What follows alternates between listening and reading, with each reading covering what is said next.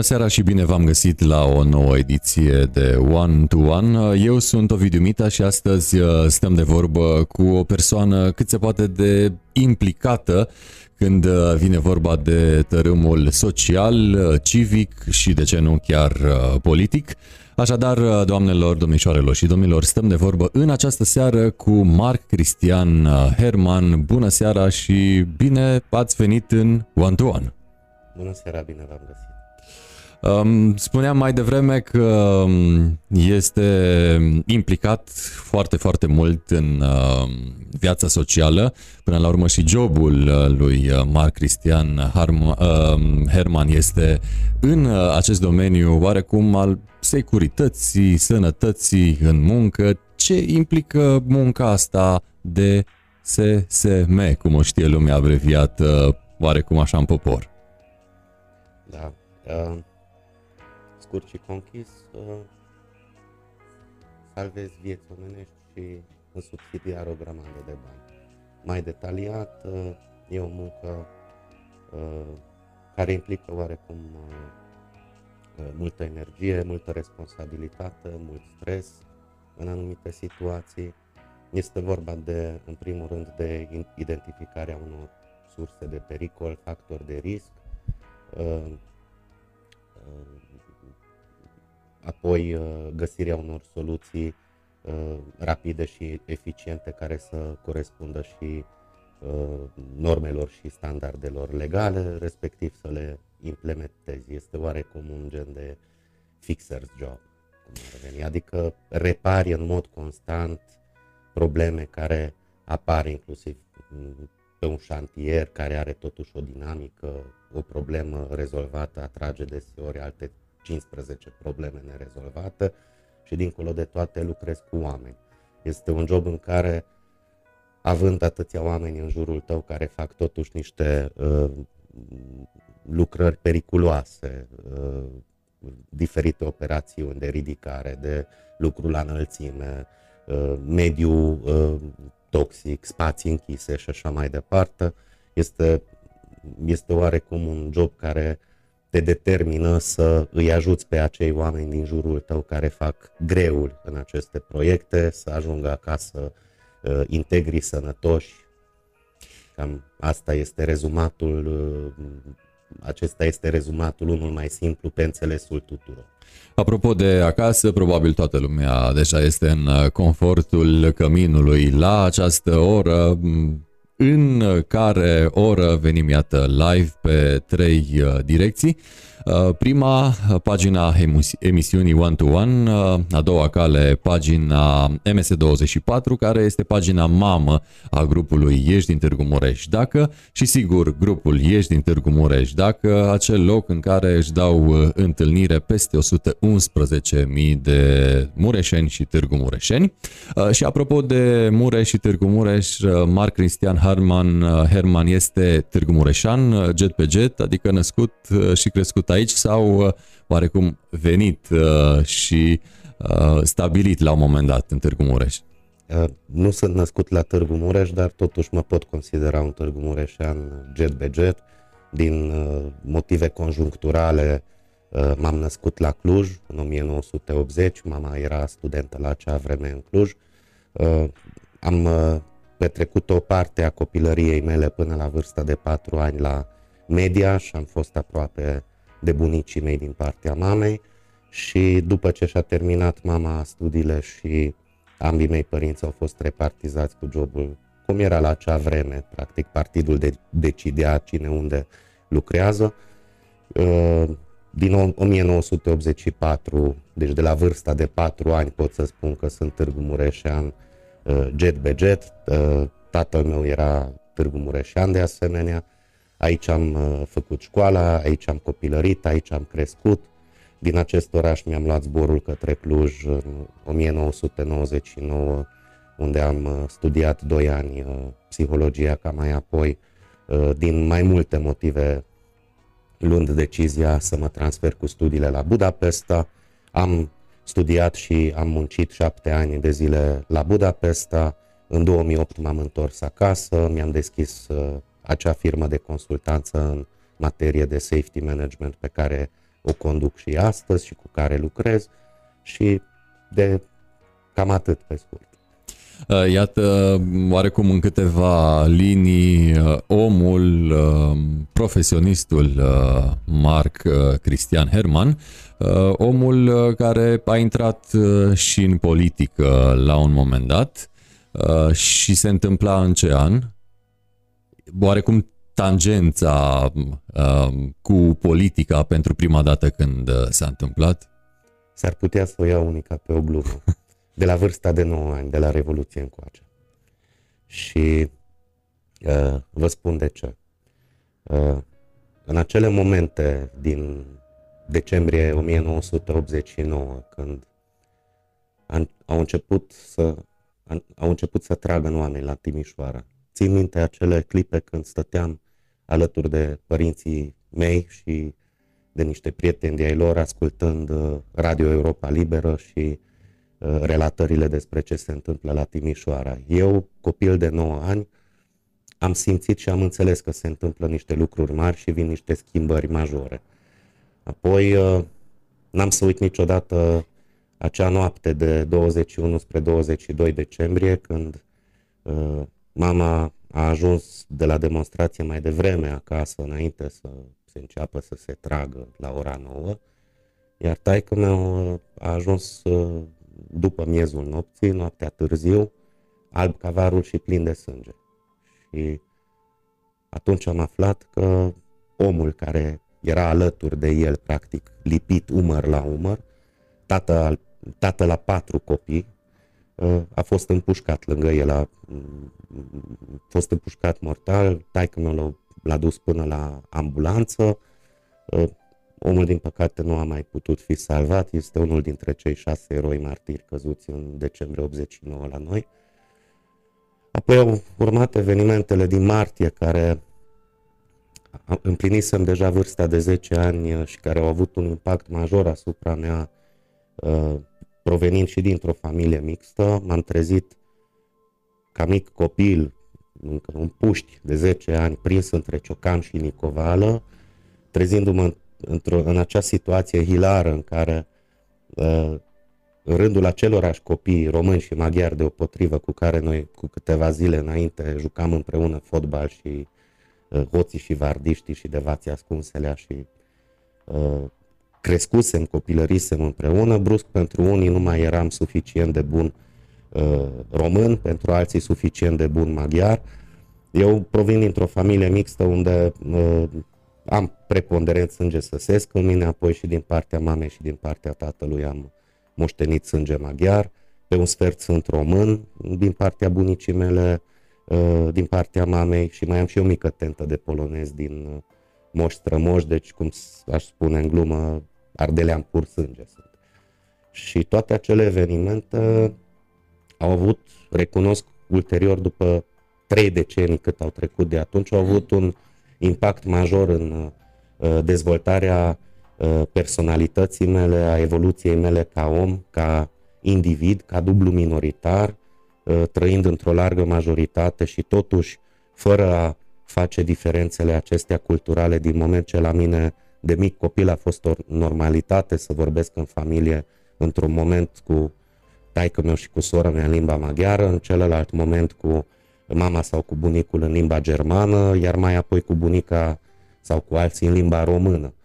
Uh, mă consider oarecum norocos datorită acestei conjuncturi pentru că am învățat înainte de toate să iau de la toți tot ce era mai bun și să uh, înțeleg totodată și uh, uh, frustrările fiecăruia, nemulțumirile fiecăruia. Deci uh, toate aceste evenimente cumulat și care, repet, au o istorie totuși destul de lungă, înapoi cu vreo trei decenii, m-au determinat să fiu ceea ce sunt azi, inclusiv din punct de vedere al implicării mele civice. Deci iată că oarecum e un cumul de factori când vine vorba de implicarea uh, lui uh, Marc Cristian Herman în politică și în uh, viața socială și dacă mergem dincolo de Uh, toate aceste aspecte oarecum uh, teoretice. Uh, a simțit Marc Cristian Herman că a făcut politică pe bune, adică studiind doctrina și ducând muncă de partid în uh, acești ani uh, despre care facem uh, referință? Nu consider că aș fi dus vreodată muncă de partid. Eu sunt un om practic. Pe mine prea puțin m-au interesat doctrinele, pentru că sunt lucruri care transced toate aceste doctrine, oricât de mult să difere acestea.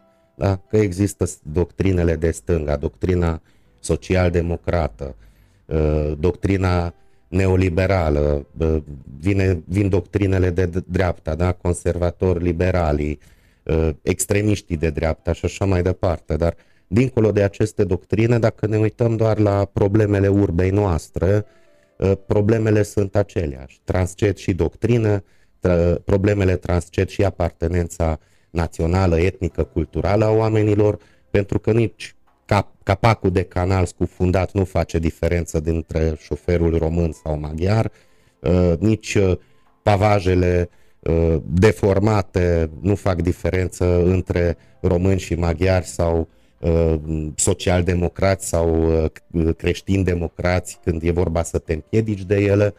Deci eu, eu m-am axat la fel ca și în munca mea de zi cu zi, în primul rând pe problemele uh, practice și identificarea unor soluții. Iar dacă toți suntem la noțiunea de politică, uh, terminologia anglosaxonică diferențiază foarte bine în două noțiuni care la noi, uh, care la noi sunt cumulate într-o singură noțiune, acea, acel cuvânt în limba română, politică. Pentru că în engleză există noțiunea de politics și mai există noțiunea de public policy. Deci politici publice, the art of public policy making, adică pregătirea unor uh, decizii care au un impact mare asupra unei întregi comunități. Odată pregătești niște decizii, vezi care sunt plusurile, care sunt minusurile, apoi decizii pe care le uh, uh, aduci la îndeplinire. Uh, eu am focalizat întotdeauna mai mult pe partea de public policy.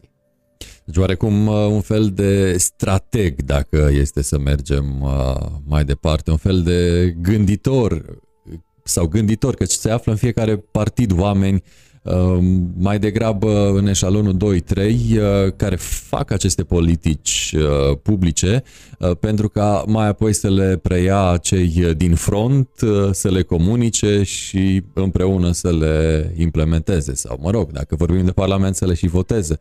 Acum depinde că dacă vorbim despre strategii politice la nivel de uh, înțelegeri între partide sau trocuri uh, sau coaliții sau lupte interne din partide, uh, nu, it, it's not my desk, nu e masa mea, nu e domeniul de activitate din acea, acest spectru foarte larg de politică din care eu aș dori să fac parte. Când vorbim de strategii, repet, vorbim despre probleme, identificăm care sunt problemele, căutăm soluții optime pentru aceste probleme, apoi implementăm aceste soluții. Oarecum există o transpunere între ceea ce fac eu în jobul meu ca safety manager, respectiv ceea ce încerc să transpun din toată această experiență de imediat un deceniu și jumătate de când operez în acest domeniu de activitate, să folosesc toată acea experiență cumulată în, pe șantiere, în domeniul petrochimic, în construcții industriale. La fel există niște probleme în acest oraș cam de ce, parțial de altă natură, la care noi trebuie să găsim soluții. Și recunosc încă un lucru, e o chestiune deja personală, în ceea ce privește implicarea mea în viața acestei urbe, în sensul de a nu avea eu uh, ambiții mai mari de uh, parlamentar, de deputat, de senator, de europarlamentar sau uh, de o funcție executivă guvernamentală, recunosc că uh, unul dintre uh, triggerii principali pentru care eu m-am decis să mă implic pe plan local în uh, viața publică a urbei a fost și o oarecare frustrare, să-i spun așa. Adică M-am întors acasă în 2008, mi-am deschis firma, am avut un start de succes, am supraviețuit apoi unei crize economice care a avut un impact negativ inclusiv asupra domeniului meu de activitate, dar mă frustra teribil că uh, în timp ce mulți antreprenori ca mine, având o disciplină fiscală anume, plăteam taxe, plăteam impozite în mod disciplinat, în loc ca din acei bani să vedem că se fac lucruri uh, oportune, benefice și utile în uh, favoarea urbei și în favoarea comunității noastre, acei bani de fapt sunt risipiți și sifonați de anumite cercuri de interes care se pare că în baza acelui capitalism de cumetrie la care am evoluat din păcate în ultimii 30 de ani, uh, unii au considerat că banii munciți de foarte mulți oameni, de mine, de dumneavoastră și de mulți alți uh, oameni, fie că sunt antreprenori sau angajați, se scurg pe undeva și că nu prea merg lucrurile într-o direcție bună, nu evoluează cum trebuie. Și această frustrare a fost unul dintre factorii determinanți pentru care am considerat că nu că merită, ci vreau să mă implic, pentru că nu întâmplător spusesem și în această campanie electorală care a trecut când uh, m-am alăturat uh, primarului ales Șoș Zoltan, că vreau ca banii comunității noastre să fie cheltuiți, în primul rând, în funcție de nevoile și necesitățile reale ale comunității și nici de cum nu după interesele unora și altora care știm foarte bine cu ce fel de scuze de expresie, șmecherii sau găinării s-au ocupat de-a lungul ultimilor ani, văzând și rezultatul, output-ul uh, negativ asupra vieții urbei noastre. Și până să vorbim uh, despre ce ar trebui făcut în uh, Târgu Mureș și până să vorbim despre uh, implicarea în campanie alături de primarul ales al urbei noastre, să ne întoarcem puțin în timp și să vedem originele acestea sau tangențele când vine vorba de politică. Pentru prima dată, Cristian Herman în ce formațiune le-a oarecum dus, le-a implementat uh, și în ce cadru politic uh, oarecum a activat uh, și și-a impus oarecum strategia sau, mă rog, a pus umărul când vine vorba de strategia unui partid. Este Pol, prima formațiune în care îl găsim activând în acest domeniu politic pe Cristian Herman? Uh, nu, uh, am uh, aderat în cursul anului 2012 la PPMT, uh, alături de alți câțiva prieteni și colegi. La vremea respectivă eram un grup de oameni destul de semnificativ, dar nu suficient de larg, de consistent, care am uh, considerat că este nevoie de o schimbare inclusiv la uh, nivelul uh, uh, comunității maghiare, în sensul că uh, parțial sunt lucruri pe care și astăzi le susțin, uh, că acel monopol al UDMR-ului pe care am văzut să se formeze de-a lungul anilor 2000, să spunem așa, deci în al doilea deceniu de tranziție, este unul păgubos care nu prea ajută, care nu prea ajută mm, nici comunitatea maghiară și nici evoluția lucrurilor în mod general, privind în ansamblu uh, conviețuirea pe aceste, conviețuirea mai multor etnii pe aceste meleaguri. În 2016, mm, fiind, uh, văzând că de fapt și acolo niște oameni cu aceleași metehne de politruci au avut impresia că și-au fondat un partid și câțiva oameni, o mână de oameni, o jumătate de duzină și-au consolidat pozițiile pe următorii 20 de ani, iar ceilalți nu sunt buși, buni uh, formulând la figurat decât uh, de cărăuși de servietă. Eu fiind un om al ideilor și un om care gândește liber și care nici de cum nu crede în uh, acele ierarhii clasice care există în majoritatea partidelor politice, mi-am dat demisia. și simultan mi s-a făcut o ofertă în sensul de a adera proiectului POL, care era atunci un proiect nou, proaspăt. Erau tocmai după uh, acea etapă în care uh, au reușit la Curtea Constituțională să declare acel articol din legea partidelor uh, uh neconstituțional, uh, atac, deci au atacat acea prevedere neconstituțională care ulterior a fost declarată ca neconstituțională. Prostia aceea cu 25.000 de semnături în 18 județe și București uh, ca tu să-ți poți înființa un partid.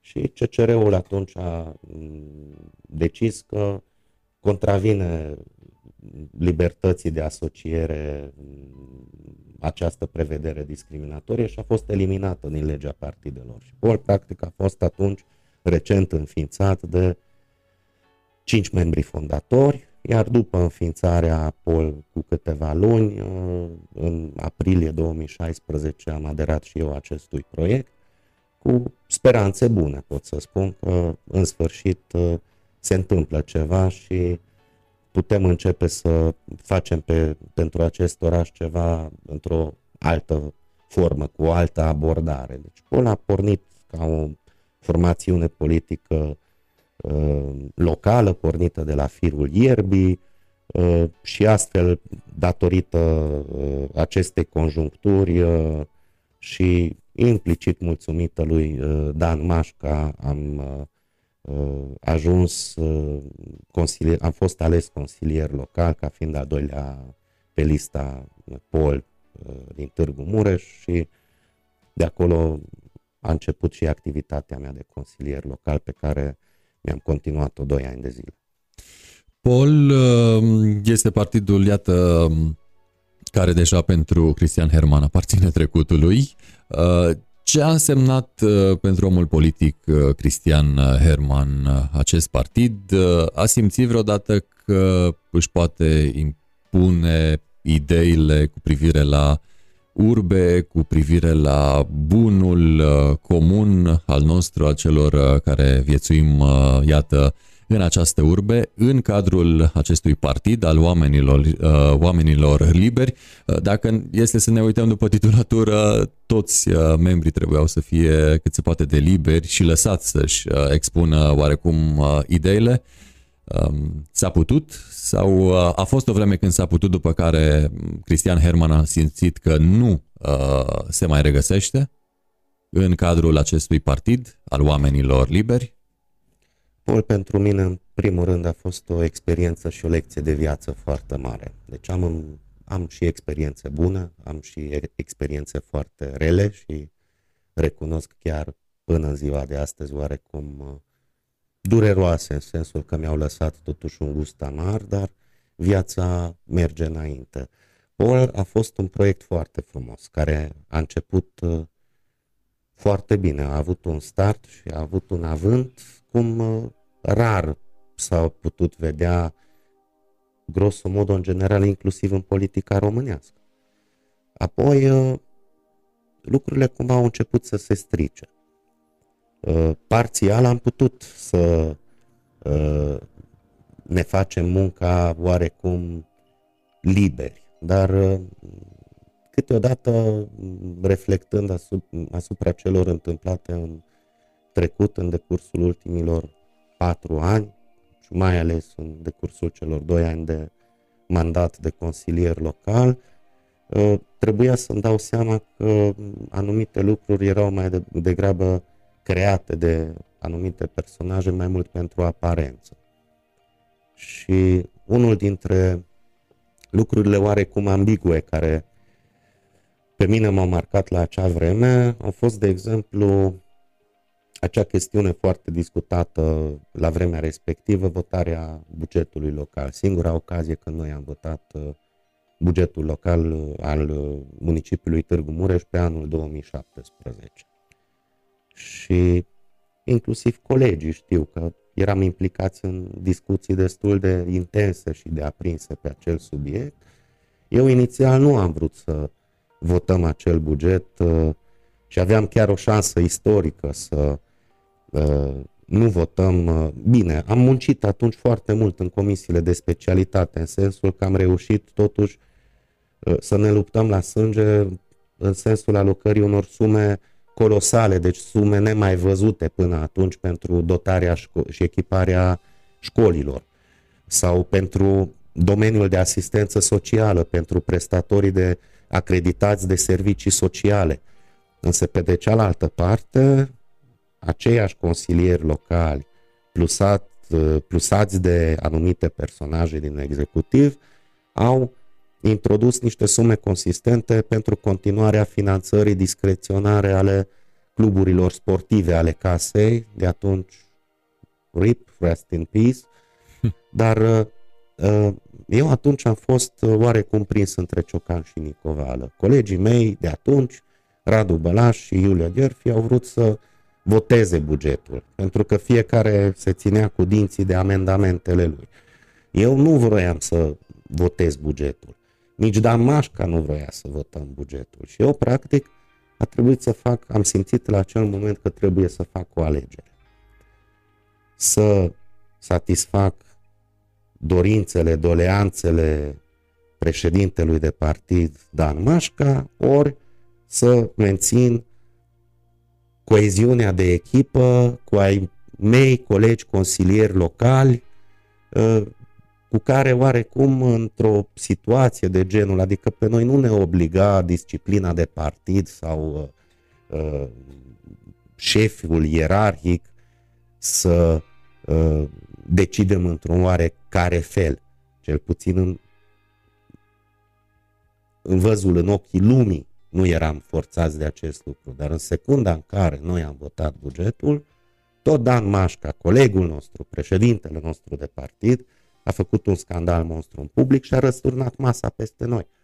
A ieșit inclusiv din grupul nostru intern de comunicare, am fost suduiți în toate felurile, adică părerea mea este că a fost una dintre primele experiențe dureroase pentru mine în pol, pentru că indiferent ce decizie ai luat, noi am luat o decizie după uh, cum ne-a dictat conștiința. Exact ceea ce spunea și Damașca, voi votați liber după con- propria voastră conștiință. Am făcut acest lucru, dar după aceea tu, coleg de al nostru și președinte de partid, asta a fost o dezamăgire pentru mine, în primul rând, pe plan uman, deci tu ca și coleg și, coleg, ă, și președinte al acelui partid în care mai mulți oameni încearcă să tragă căruța într-o direcție și da, se iau câteodată decizii foarte bune, rare ori se mai luau și decizii proaste, nu știi niciodată pe acel moment care este decizia cea mai bună. Nu, nu poți să-ți permiți să-ți, uh, uh, să-ți, uh, să trântești de pereți cu colegii tăi și cu oamenii pe care te bazezi de altfel într-un proiect pe care tu l-ai, l-ai inițiat doar după interesele tale de moment sau după fixurile tale și așa mai departe. Plecarea mea din pol, o altă chestiune cât se poate de dureroasă, în primul rând, pe plan uman. Și recunosc că nici până în ziua de astăzi nu am reușit să trec în totalitate peste impactul anumitor uh, evenimente petrecute, de at- uh, petrecute atunci. Țin minte, de exemplu, acele momente când uh, uh, câștigasem mai multe procese împotriva municipalității locale pe fondul refuzului de a mi se pune la dispoziție nu doar ca simplu cetățean, ci în calitate de ales local, toate acele informații de interes public, cifre, sume de bani, plăți efectuate, de care aveam nevoie pentru a-mi elabora proiectele de hotărâre la care lucram la acea vreme. De exemplu, rezilierea contractului de asociere cu Siletina, unde am făcut o expunere de motive de mai multe pagini, venind cu cifre, cu plăți, cu uh, uh, o bază factuală foarte clară și uh, ușor de înțeles de toată lumea, arătând faptul că acea asociere de, uh, în care 60% avea transport local, uh, firma aflată în proprietatea municipalității, respectiv 40% siletină, cu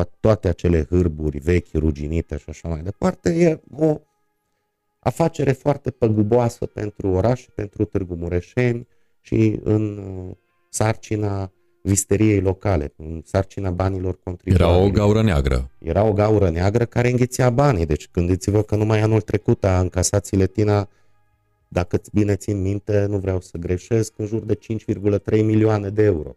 Pe ce? Pe niște autobuze care luau foc săptămânal, pe niște autobuze care mureau în josul dâmbului și ne uitam la poze cum uh, coboară călătorii și împing autobuzul pentru care ei și-au achitat un abonament sau un bilet. Deci ajunsesem deja de râsul lumii, nivel 9gag.com. Și uh, am arătat inclusiv încă un aspect, că în timp ce municipalitatea a achiziționat 16 autobuze nou-nouțe, acelei vecouri albe, și coincidență sau nu le-au pus pe traseu tocmai în plină campanie electorală. Cred că a fost ultima oară de atunci de când onor domn Dorin Flore a fost primar, a călătorit cu autobuzul, că facem de show. Înțelegeți? Uh, municipalitatea atunci a, a achitat 15 milioane de lei pentru acele autobuze noi și Siletina, în schimb, nu a, făcut, uh, nu a contribuit cu același aport de investiție la acea asociere în participațiune. Și până și codul civil prevede foarte clar că în cazul unei asocieri, fie că este un SRL cu părți social distribuite într-o, ă, cu anumite cote între mai mulți asociați, fie că e vorba despre o societate pe acțiuni, fie că este vorba despre un consorțiu format de mai multe firme.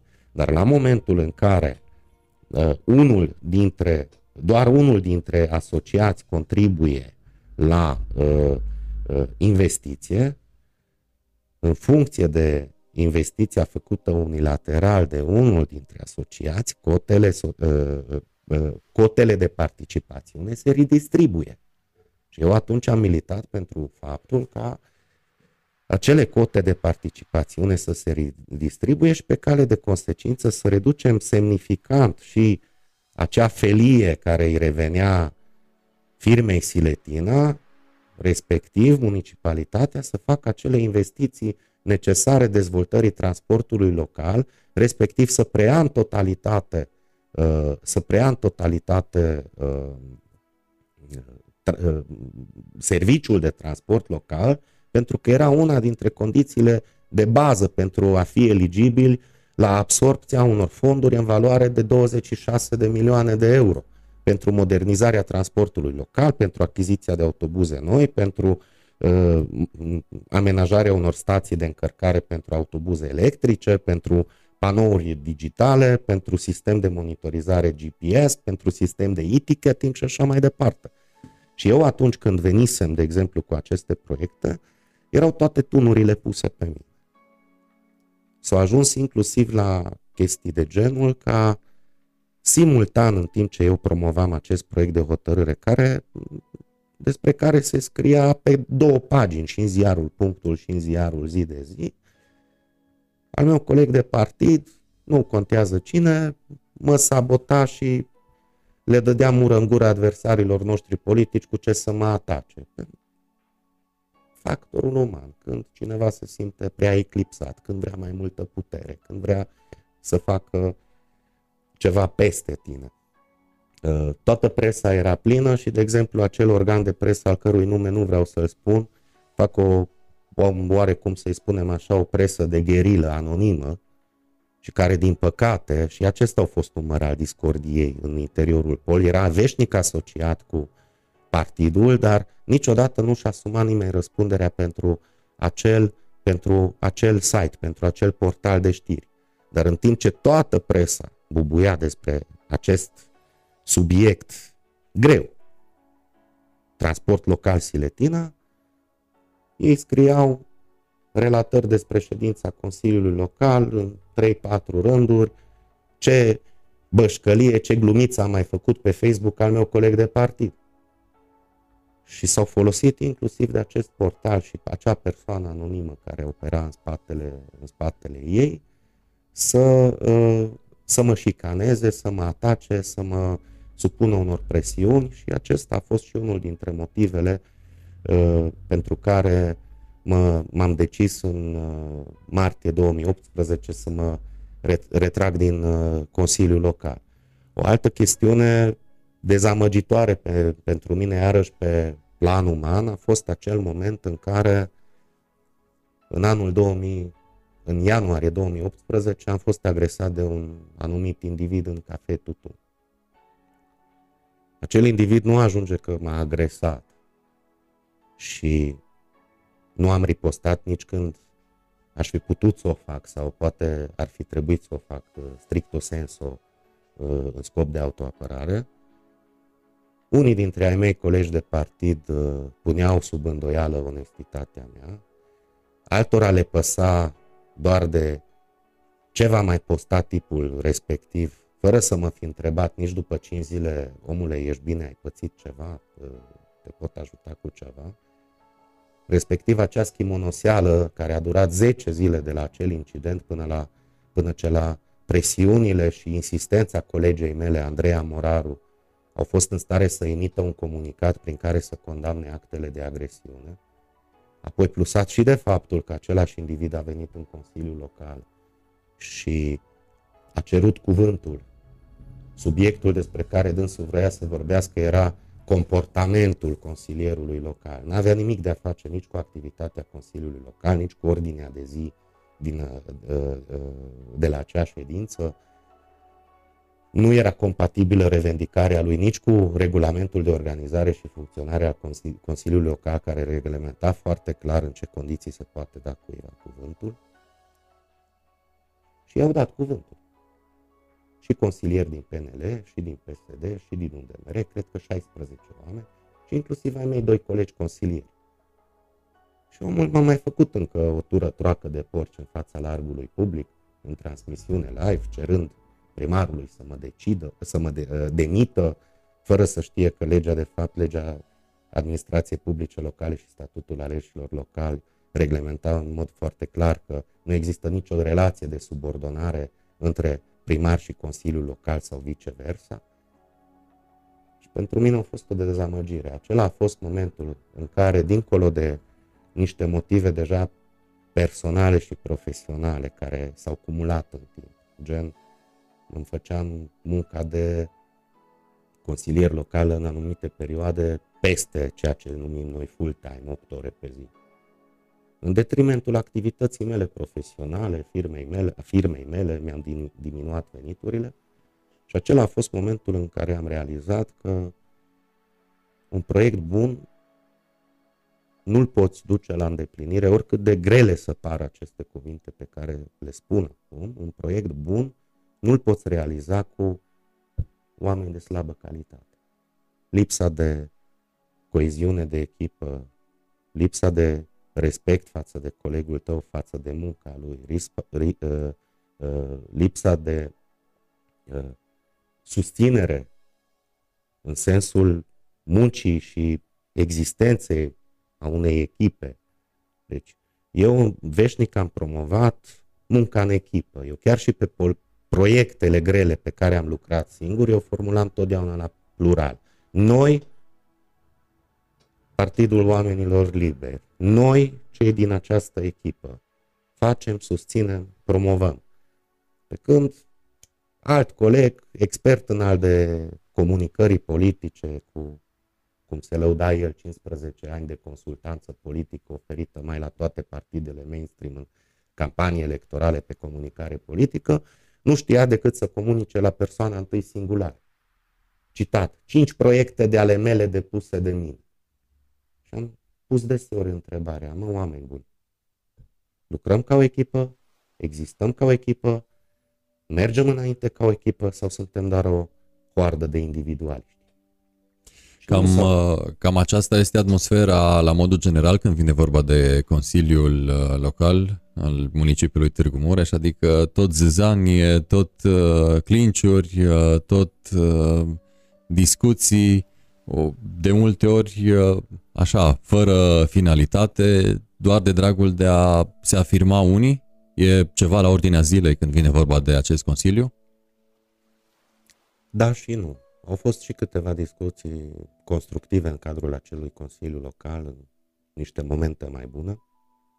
Vorbesc atât de cei doi ani petrecuți de mine acolo, cât și de um, ceea ce urmărisem după plecarea mea din Consiliul Local, dar uh, ceea ce am uh, sesizat eu în Consiliul Local a fost în primul rând acea continuare a acelei legi a tăcerii pe care au, pe care au implementat-o cu mulți ani în urmă, respectiv mai la propriu, mai la figurat, formulând legea pumnului în gură. Țin minte, de exemplu, acea primă ședință de Consiliu Local când uh, uh, la începerea ședinței eu mi-am luat telefonul mobil, smartphone-ul, mi-am deschis flip cover-ul, am pornit transmisiunea live pe pagina Pol și mi-am pus telefonul pe masă. Și m-am uitat în jur și văzusem că majoritatea au cam albit la față. După care șase luni de zile n-au făcut altceva decât s-au luptat cu noi și au mers până în pânzele albe, numai ca să ne interzică sau de fapt o să-mi interzică uh, să mai transmit ședințele uh, Consiliului Local, acele transmisiuni live. Eu venisem cu Constituția României, articolul 30 care reglementează libertatea de exprimare și interdicția de cenzură, plus de acel articol 42 din legea administrației locale care spunea următorul lucru. Ședințele Consiliului Local sunt publice. Punct. Or, anumiți distinși domni consilieri și unii din executiv care brusc s-au simțit lezați de acea transparență. Deci vreau să spun că acele ședințe de Consiliul Local erau urmărite de mii de oameni. Ei veneau că caracterul public al ședințelor Consiliului Local constă în faptul că Badia Gheorghe sau Piștoa ce pot intra de pe stradă și să se așeze acolo pe scaunele din spate și să asculte și să urmărească ședințele. Când de fapt știm că Facebook-ul uh, este un spațiu public, deci... Păi, asta era problema distinsului domn primar care îi îndemna încă pe consilierii locali în acele foarte rare luări de cuvânt în ultimul său mandat. Își fac o mică paranteză aici. Eu nu degeaba am spus că Dorin Florea este cel mai chiulangiu primar din toată istoria României și mi-asum această declarație. Domnul primar a fost în total de două ori, circa 10 minute cu fiecare ocazie la ședințele Consiliului Local, ne-a făcut acolo golani, derbedei, delatori aflați în solda cuiva, uh, a trântit cu noi ca cu mucii de pereți, a intrat inclusiv în sfera noastră privată, spunând că mediul, familia și mediul din care ei provin, adică bă, există niște limite, adică nu poți să-ți permiți așa ceva. Și uh, încă e încurajat, n-am să uit niciodată la momentul în care au uh, modificat regulamentul de organizare și funcționare al Consiliului Local la inițiativa domnului Bocuș, care și profesor universitar cu doctorat, deci asta mă, mă, mă rodea teribil, care spunea la acea vreme că noi în Consiliul Local nu suntem aici să facem politică, noi facem administrație. Nimic mai fals. Tocmai că acel Consiliu Local este mini-parlamentul orașului, este forul deliberativ, forul decizional al urbei noastre, unde aleșii locali trimiși prin votul democratic al cetățenilor trebuie să dezbată, să confrunte niște idei, nici, nu se, Chintesența democrației este de fapt, cum zicea Corneliu Coposu, că nu sunt de acord cu tine, dar mi-aș sacrifica, mi-aș dea viața ca să pot să spui, ă, ca să, ca să ai libertatea de a spune ceea ce gândești. Nu l-am citat motamo, ideea contează. Da? Și că noi suntem aici să facem administrație. Nu. Administrația o face aparatul de specialitate al primarului format din funcționari publici, funcționari contractuali. Ei aduc la îndeplinire acel act administrativ care s-a adoptat în urma deciziei, unei decizii politice ale Consiliului Local.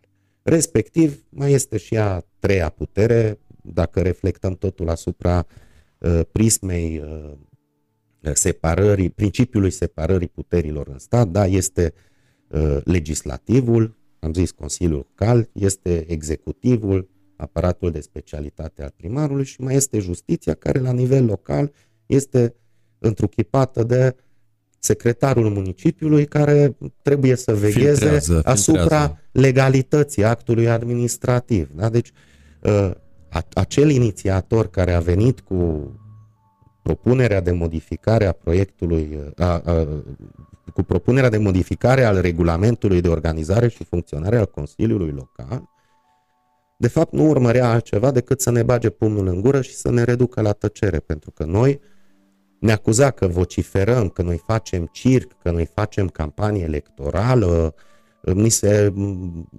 atribuiau tot felul de etichete din astea, plusându-l pe domnul primar cu jignirile lui uh, devenite la acea vreme aproape cotidiene, uh, să nu mai putem interpela, ni s-a luat, deci au fost eliminate lorile de cuvânt înaintea adoptării ordinii de zi, interpelările, uh, declarațiile politice și așa mai departe și le-au pus la sfârșitul ședinței sub egida uh, diverse. sintagmei diverse, altele.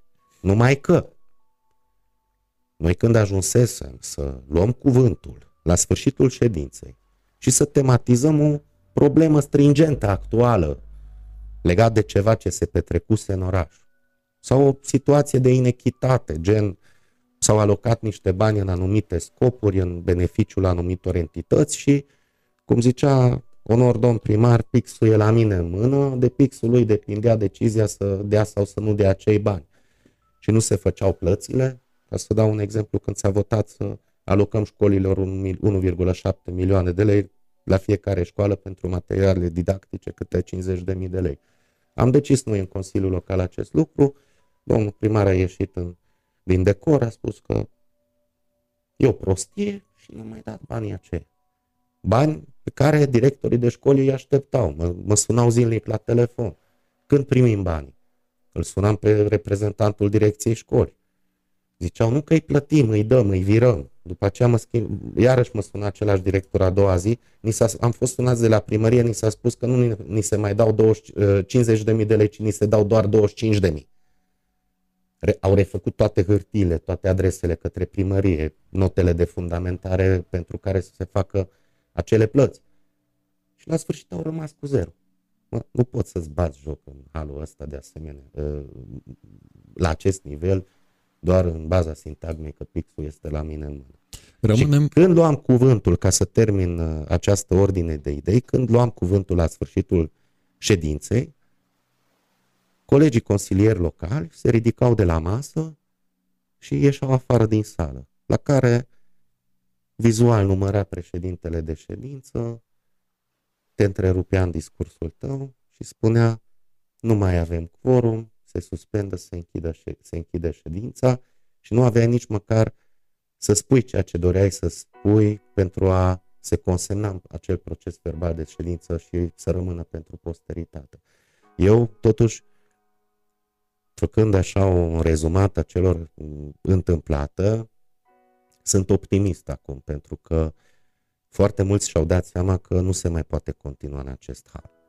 De exemplu, uh, e un lucru lăudabil și pozitiv, cred că a fost unul din aceste considerente uh, care a stat la baza deciziei ca UDMR să schimbe până la ultimul om toată garnitura de consilieri locali care au fost în legislativul 2016-2020, plusat și de faptul că erau foarte multe personaje uh, cu foarte multe încrengături acolo în palma domnului Florea și Maior, adică le executau ca niște iesmeni ordinele sau doleanțele lor. Și eu cred că va veni acum o schimbare pozitivă în acest sens, pentru că mulți și-au dat seama și sper, dacă nu toți, sper că și alții își vor da seama că cel mai mare perdant în toate aceste jocuri de orgolii și hârmăruri, în fond este orașul, este Târgu Mureșul. Suntem noi Târgu Mureșenii, cu sau fără funcții. Și nu mai putem continua în halul acesta.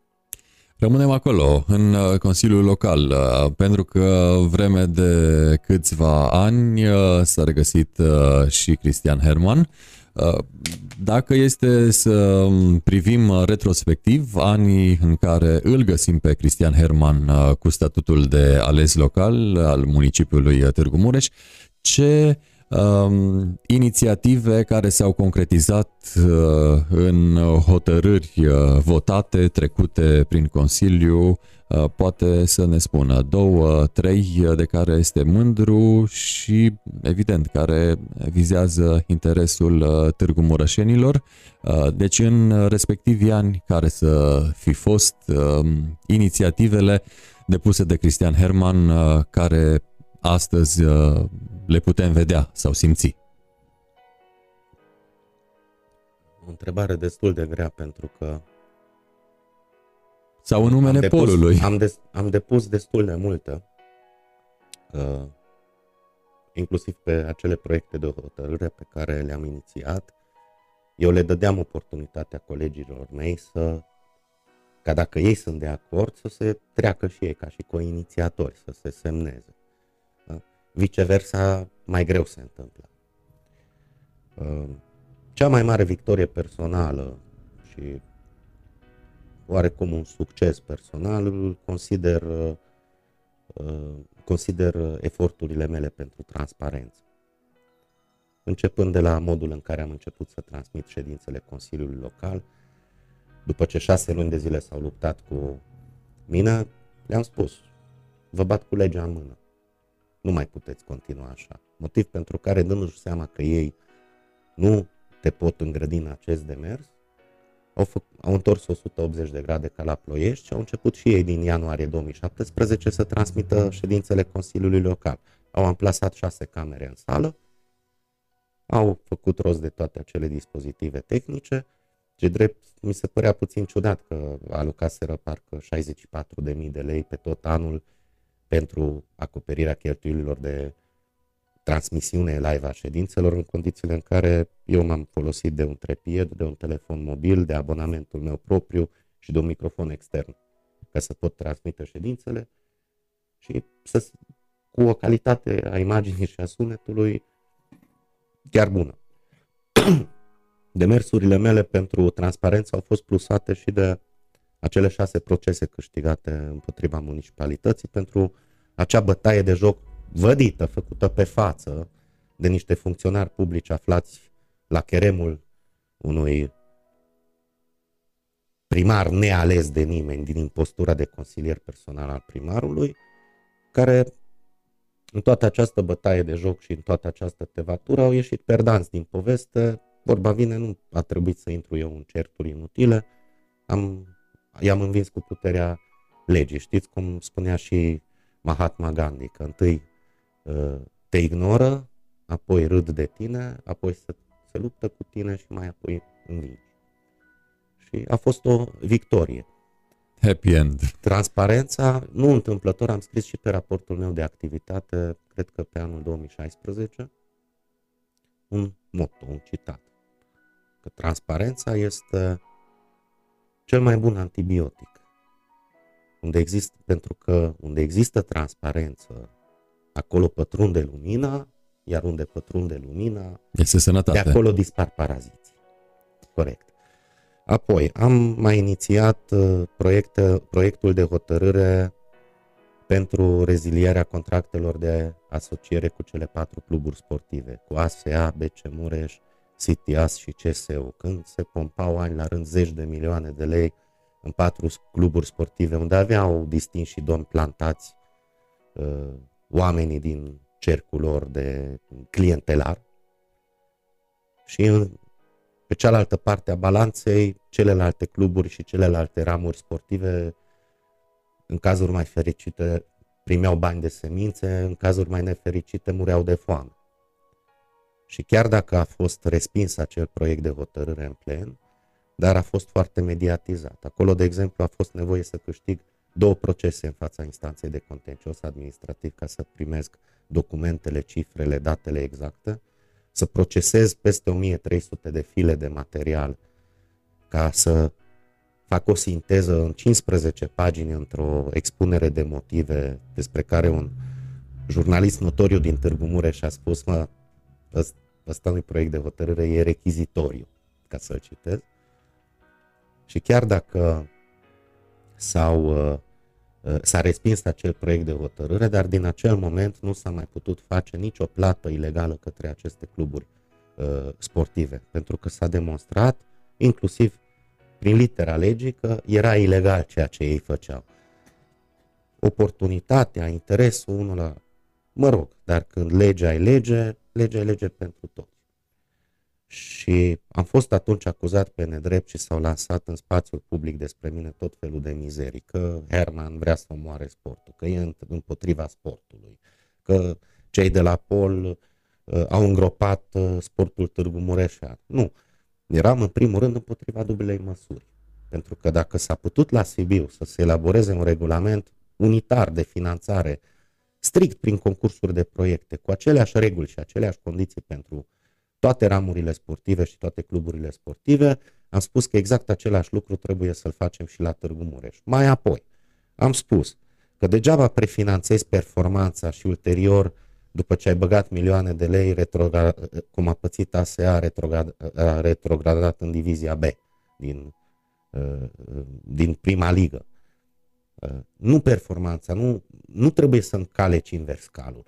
Tu întâi trebuie să asiguri infrastructura sportivă necesară sportului în masă, să faci piste de alergare, piste de bicicletă, să amenajezi terenurile și să, uh, uh, sportive școlare, să construiești săli de sport în școli, să asigure o oarecare infrastructură unde să aibă șansa acel copil să, dintre mai multe sute, mai multe mii de copii, să își dezvolte acel talent ca mai apoi cândva să facă sport de performanță. Deci eu am spus întotdeauna, întâi sportul de masă, sportul școlar, uh, susținerea juniorilor trebuie finanțată și doar în ultim plan performanța care este mai degrabă un business, unde vorbim deja de sport de performanță, vorbim de milioane de lei, de milioane de euro, inclusiv din uh, sume profit survenit din transfer de jucători, Uh, din uh, contracte de sponsorizare, promovare și așa mai departe. Legat de tot de sport. Tot eu am fost inițiatorul acelui proiect de hotărâre pe care am văzut repulsia unor, a multor colegi din Consiliul Local uh, pentru acordarea unui premiu de 15.000 de lei în favoarea uh, jucătoarei de tenis de masă Serge Bernadette, care uh, ne-a adus totuși un bun renume orașului, țării. Da?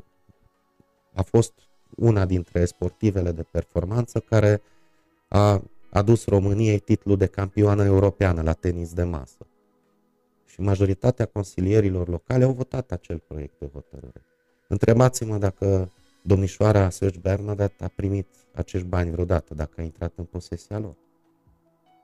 Nu i-au plătit niciodată. Când tatăl ei, care o reprezenta, s-a dus la primărie și a întrebat care sunt actele procedurale care trebuie să le îndeplinească ca fica ei să intre în posesia acestui premiu dat nu de primar, nu de consilieri locali, nu de subsemnatul, ci de comunitate. Da? Ca un semn de respect și recunoaștere pentru munca ei, pentru eforturile, pentru meritul ei. I-au spus omului că ne pare rău, nu există precedent prin care noi să putem plăti acești bani și l-au trimis în bătaie de joc la plimbare. Bă, domnilor, dar a existat precedent să dai milioane și zeci de milioane de lei la ASEA, clubul sportiv al, știm noi bine al cui și unde era el și patron și finanțator și antrenor și arbitru și impresar și tot ce vrei. Adică această bătaie de joc revenim și la, iarăși la plusarea răspunsului pe care vi l-am dat, de ce m-am implicat, pentru că consider că această bătaie de joc, această discriminare la adresa cetățeanului trebuie să înceteze. Deci ori începem să ne comportăm la nivel local ca un oraș de mită la Europa de secolul 21 și să încercăm să fim mai vestici și mai civilizați, ori pierdem cu toți. Uh, rămânem acolo și uh, de la ce a făcut uh, și s-a concret, concretizat, materializat, hai să vedem ce ar fi um, de pus uh, pe tapet când vine vorba de implicarea lui Cristian uh, Herman în Consiliul Local și nu a avut sorți de izbândă. Nu a reușit să-și treacă un proiect, o idee, um, o propunere. La ce a ținut foarte, foarte mult Cristian Herman și nu s-a concretizat. Când vine vorba de Consiliul Local și de propunerile pe care le-a făcut în Consiliul Local Târgu Mureș. Ce nu s-a concretizat. Ce, ce voia foarte mult uh, Cristian Herman, alesul local și nu a avut susținerea colegilor din Consiliu. Aș putea face și rezumatul la nivelul unui singur cuvânt, decență. Să ne respectăm unii pe ceilalți. Și un lucru atât de simplu auditor, nu... Auditor et altera pars. Lasă-l pe om să vorbească, lasă-l să dezbată, lasă-l să-și expună ideile. Că nu întâmplător și nu pentru sine se zbate în acel Consiliu Local. Or, uh, majoritatea din acel Consiliu Local au aplicat, cum am spus, legea pumnului în gură și uh, acea mentalitate să moară capra vecinului. Țin minte acel moment când un coleg consilier, președinte de comisie de specialitate, îmi spunea că l-am întrebat, nu de ce faceți aceste mizerii? Că dacă ai avea ciocul mai mic și dacă vrei să-ți treacă proiectele, dă-le nouă să ne, le depunem noi ca inițiatori. Și eu am rămas perplex, adică, mă omule, să înțeleg că voi care nu inițiați niciun proiect de hotărâre în nume propriu, nu mai votați cele inițiate de executiv sau cele scrise tot de ei și pe care vi le-au pus pe masă ca să vă dea mură în gură și să se folosească de voi ca idioți utili, adică să fac eu toată munca și să vă dau vouă, ca apoi tot voi să culegeți uh, Roade. uh, roadele politice uh, a muncii altora. Mi se pare hilar, mi s-a părut hilar, am rămas perplex. După aceea, ceea ce nu uh, înțelesesem niciodată uh, de ce trebuie să ne punem veșnic bețe în roate. E, Asta înseamnă politică. E vestită atitudinea din Consiliul Local Târgu Mureș când vine vorba de, iată, discuția bețelor în roate, puse, des, da, dar, de mulți, repet, la mulți.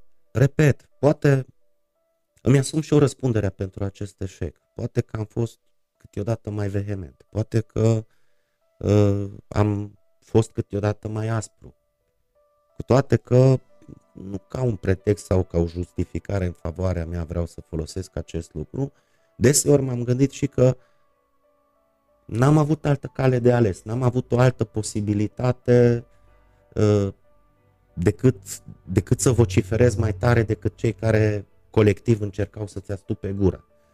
Uh, este un eșec pentru care totuși îmi asum răspunderea pe plan individual și în primul rând față de mine însumi.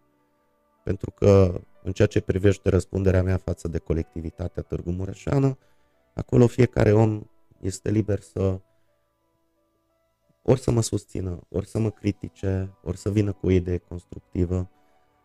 Uh, o altă chestie care n-am înțeles-o niciodată, de ce trebuie să ne punem veșnic uh, reciproc tot felul de etichete.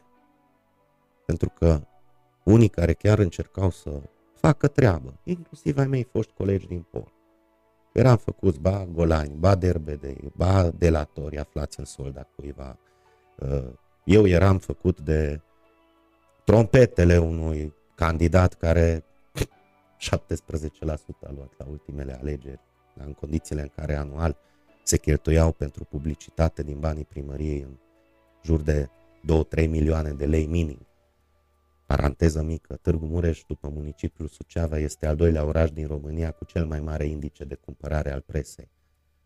Și să bagi tu milioane de euro în uh, construirea cultului personalității și promovarea unor impostori aflați într-o funcție oarecum mascată și către care, oameni către care s-a externalizat de fapt conducerea orașului. În schimb, aceiași comunicatori, aceleași trompete ale individului respectiv te făceau pe toate rețelele de socializare de pe, le-am numărat, 179 de conturi false. Respectiva persoană? Da.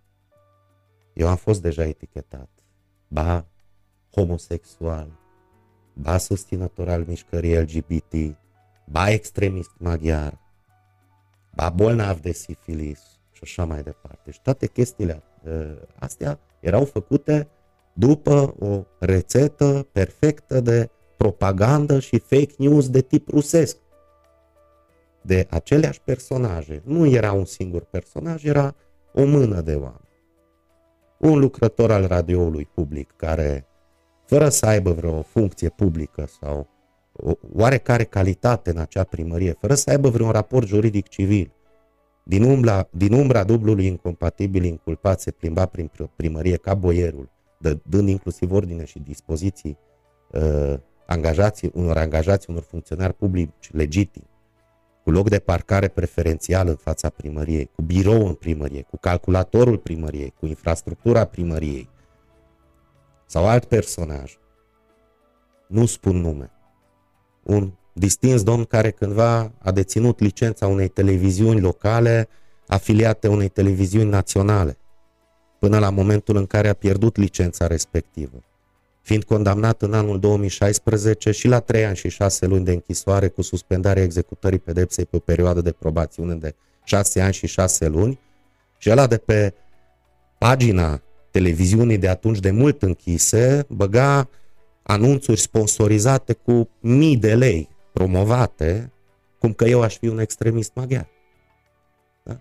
Un individ implicat în scandaluri pe plan național pentru relația cu o minoră de 15 ani, condamnat pentru evaziune fiscală, îmi cerea mie public socoteală pentru niște prostii ieftine în care pe perioada când trăisem la Budapesta eram uh, uh, am, am fost etichetat într-o, pe, pe un site de extremă dreaptă, un site neonazist ca om al serviciilor secrete, secrete românești și băieții băgând un Google și găsind acel articol, l-au tradus că eu aș fi extremistul maghiar. Și erau, se întâmplau aceleași lucruri exact în aceleași momente când erau puse în dezbatere publică și pe ordinea de zi acele proiecte de hotărâre cu Siletina, cu asocierea cu Siletina, cu asocierea cu aceste patru cluburi sportive și așa mai departe. Și sunt mirat până ziua de astăzi că toate aceste lucruri au rămas fără consecințe. Apropo de consecințe, um, pomeneați mai devreme de acel episod uh, neplăcut uh, ce a avut loc în uh, respectiva cafenea, în respectivul pub. De curând am văzut că s-a dat în primă instanță o hotărâre, deci oarecum încet încet se așează lucrurile pe un făgaș cât se poate de legal, nu doar unul moral. Despre ce este vorba? Este vorba de condamnarea acelui individ care m-a agresat în cafei Tutun în ianuarie 2018. A durat foarte mult și partea de cercetare penală față de respectivul domn și partea de proces. Nu s-a prezentat la mai multe procese. A fost condamnat de judecătoria Târgu Mureș la uh, o pedeapsă de un an și șase luni de închisoare cu suspendarea executării pedepsei pe o perioadă de trei ani, respectiv la 60 de, ore, 60 de zile de muncă în folosul comunității pe care trebuie să o execute la primăria Târgu Mureș sau la primăria Corunca, la plata unei sume de 5.000 de lei sub titlu de daune morale, sumă pe care eu am să o donez în totalitate în scopuri caritabile pentru că nu, nu am avut nevoie de acei bani și nici de cum nu în urma unui asemenea incident și la plata unor cheltuieli de avocațiale în favoarea mea de 1000 de lei și cheltuieli de judecată în favoarea statului de 2100 de lei. S-a servit justiția, s-a făcut dreptate. Da.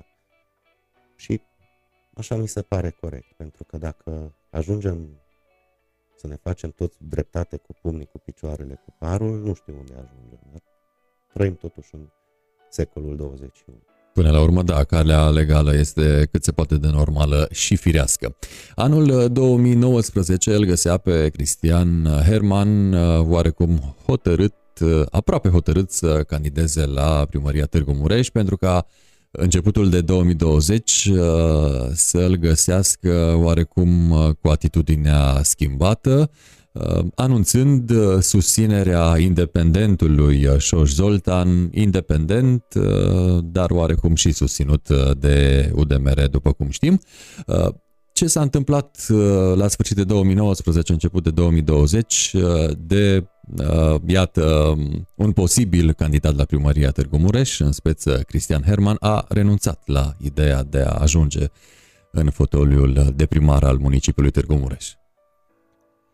Uh, acel aproape hotărât pe care l-ați spus mai adineauri l-aș rectifica un pic. Nu, eram hotărât. Când mi-am anunțat candidatura, eram hotărât ca eu, cumulând toate aceste experiențe pe care le-am avut și folosindu-mă de partea pozitivă și de lecțiile învățate, să fac un lucru bun, un lucru util pentru oraș. Tocmai pornind de la ideea că acele jocuri de culise, jocuri politice au fost un eșec pentru orașul nostru. Apoi, pe parcurs, în cursul lunii decembrie și ianuarie, am văzut uh, rezultatele unor sondaje de opinie, unde am fost inclusiv eu măsurat uh, ca fiind unul dintre aspiranții pentru, cum spuneați, fotoliul de primar. Și am tras două concluzii. În primul rând, aș fi luat un număr foarte consistent de voturi. Cum spuneau unii care m-au căutat în ultimele zile și au analizat din perspectiva rezultatelor acestei alegeri, au spus că foarte probabil s-ar fi întâmplat un uh, lucru neobișnuit la aceste alegeri, în sensul că uh, bătălia s-ar fi dus de fapt uh, între Șoș Zoltan și între mine. Eu la acel moment însă a trebuit să iau o decizie care a ținut în primul rând de conștiința mea. Și anume că dacă ne uh, divizăm forțele și sprijinul comunității între noi, între mine și Șor Zoltan, uh, ne expunem riscului ca amândoi să pierdem aceste alegeri și să câștige un al treilea. Fie că era vorba de Claudiu Maior, de Teodora Benedek, de Marius Pașcan sau orice alt candidat. Pe mine niciodată nu funcția m-a făcut-o. Eu sunt același om care am fost și acum 4 ani și acum 10 ani. Pe mine, dincolo de funcții, de titulaturi, de blazon, m-a interesat outputul, rezultatul. Iar în acest sens, cum putem să producem acea schimbare? Deci dorința mea de schimbare, cred că a suprascris oarecum orice alt interes personal, uh, inclusiv din perspectiva unei cariere politice sau de, a posibilității unei uh, uh, cariere în fruntea acestei urbe, pentru că munca de primar nu este e considerentul meu că munca de primar oricum nu e, primar nu este un one-man show. Este o muncă de echipă. Și am spus, de ce să ne luptăm între noi? Ne-am așezat și cu Șoș Zoltan la masă, am dus niște discuții foarte lungi, foarte detaliate despre soluții, în primul rând, pentru acest oraș și am ajuns la acel consens amândoi că nu are rost să ne luptăm unul cu celălalt în condițiile în care noi putem să ne unim forțele și să facem niște lucruri bune pentru acest oraș. Și din această perspectivă am luat și decizia de a mă retrage și de a-l susține în următoarea perioadă până la aceste alegeri amânate din luna mai până la sfârșitul lunii septembrie pe fondul pandemiei, să-i ofer toată susținerea, uh, uh, toată experiența mea dobândită, uh, toată, să-i ofer toate ideile mele, toată tot acel know-how profesional pe care l-am dobândit de-a lungul anilor și pe care, cum spuneam, vreau să, doream să-l transpun și în favoarea uh, orașului nostru și comunității noastre, să-l susțin. Și a fost o decizie care, oarecum, nu a fost una ușoară, dar uh, cred că n-am să o regret niciodată, indiferent de cum vor evolua lucrurile. N-am să regret nici din perspectiva aceste victorii covârșitoare pe care a avut-o Șoș Zoltan cu un rezultat de 50,54%, iar al doilea, cel de pe locul 2 a luat doar 17%. Deci ex- acest rezultat a reflectat exact acel deziderat pe care îl aveam și eu dorința de schimbare a Târgu Mureș. Era Târgu chiar Mureș. Uh, întrebarea pe care voiam să vă lansez de ce a câștigat Șoș Zoltan și mai mult decât atât de ce a luat scorul ăsta. Pentru că aflându-vă în uh, staful de campanie, cu siguranță v-ați gândit la strategii uh, și după ce ați văzut rezultatele, cu siguranță ați tras linie și um, v-ați analizat efectiv uh, munca din campanie. De ce să fi luat Șoș Zoltan atâtea voturi, dincolo de faptul evident că a câștigat? Se simțea o nevoie acută de schimbare? Rezultatul cel puțin reflectă nevoia de schimbare, pentru că primul loc 50,54%, iar locul 2 17% e cât se poate de vizibilă acea falie dintre doi competitori, adică nu s-a mai produs același rezultat ca acum 4 ani când Șur Zoltan a pierdut doar cu 1735 de voturi diferență și cu rezervele mele personale inclusiv în niște condiții foarte suspecte. Dincolo de uh, dorința de schimbare a contat și omul și în sigur, primul rând. Și sigur uh, oamenii din spatele omului. În primul rând omul a contat. Deci Șor Zoltan uh, este un om de echipă. Șor Zoltan este un om al consensului, care caută consens. Șor Zoltan este un om calm și echilibrat, care susține că nu există problemă pe care nu putem să o rezolvăm, trebuie doar să vrem și trebuie să colaborăm. Calitatea lui de om m-a convins în primul rând că uh, merită să-l susțin. Nici de cum nu faptul că avea în spate susținerea politică a UDMR-ului. Evident, era foarte importantă. Pentru că UDMR, la momentul în care au decis să-l susțină pe el ca și candidat independent, nu și-a pus un candidat propriu. Însă mai este acolo um, un lucru cât se poate de interesant în perspectiva rezultatului alegerilor. George Zoltan a luat în jur de aproape 5.000 de voturi mai mult decât a luat lista UDMR. George Zoltan, practic, prin această candidatură independentă, plusat de calitățile lui, ca lider. El deja a demonstrat ceva la Muzeul Județean Mureș. Am văzut inclusiv acele clipuri de susținere de la niște colegi de ai lui români pe care eu nici nu-i cunosc, nici până în ziua de astăzi, cum vorbesc despre uh, directorul Muzeului Județean Mureș, colegul lor, Șorzot. Și uh, rezultatul denotă inclusiv că acea campanie prin care a fost N-a mai existat campanie una pentru comunitatea română și una pentru comunitatea maghiară, cum exista, exista în trecut, existau acele campanii care doar alimentau votul etnic. Șoș Zoltan a fost votat masiv, inclusiv de câteva mii de români din Târgu Mureș, ceea ce deja este un, un, un prim pas în a trece la un alt nivel am, uh, abordare și mentalitate. Am depășit o barieră cu da. acest vot. Uh, cu un optimism precaut, uh, aș spune că am depășit o primă barieră. Pentru că mai sunt alte bariere de peste care va trebui să trecem în viitor.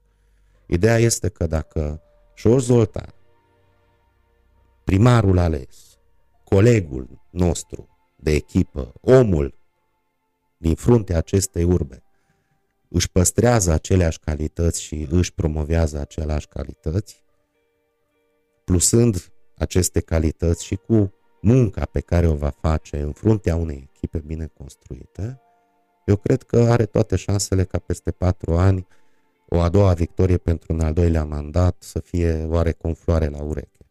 Pentru că eu spusesem și pe durata acestei campanii.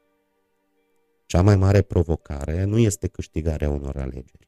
Hm. Greul vine abia după. Ce vom face după aceste alegeri? Din care capăt de unde să apucăm acel frâu? Din atâtea probleme cumulate de-a lungul timpului, lăsate de izbeliște, nerezolvate, cu care să începem mai repede, pe care, care sunt cele mai stringente, care trebuie rezolvate urgent, care sunt cele pe care le putem face, să zicem, de pe o, de pe o lună pe alta, pe termen scurt, care sunt cele pe care le putem rezolva pe termen mediu, care sunt problemele pe care le putem rezolva doar pe termen lung, din perspectiva unei perioade de 10 ani, așa cum au fost aceste expuse și în programul lui, la care au participat 10.000 de oameni. Deci s-a consultat cu 10.000 de oameni până ce s-a conturat un program care reflectă de altfel, în primul rând, voința unei colectivități, unei întregi comunități și nu unui, al unui singur om care vine să le dea la toți ora exactă, bă, voi, eu știu mai bine ce este mai uh, bun pentru voi, voi nu mă votați. Văd în uh, Cristian uh, Herman un uh, bun strateg, așa îl vede oare și Șoș Zoltan, astfel încât uh, pe um, Cristian Herman să-l vedem uh, consilier al primarului peste o săptămână, două, după ce se așează lucrurile? Da, vă pot confirma această informație. Putem spune că vorbesc și în calitate de viitor consilier personal al primarului. Îi voi fi alături, îl voi susține în toate demersurile și toate eforturile uh, sale.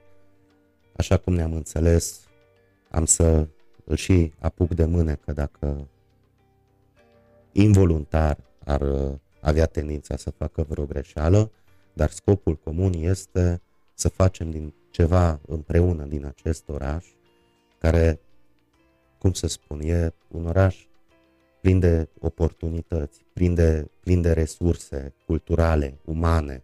E ca un diamant neșlefuit Târgu Mureșul nostru.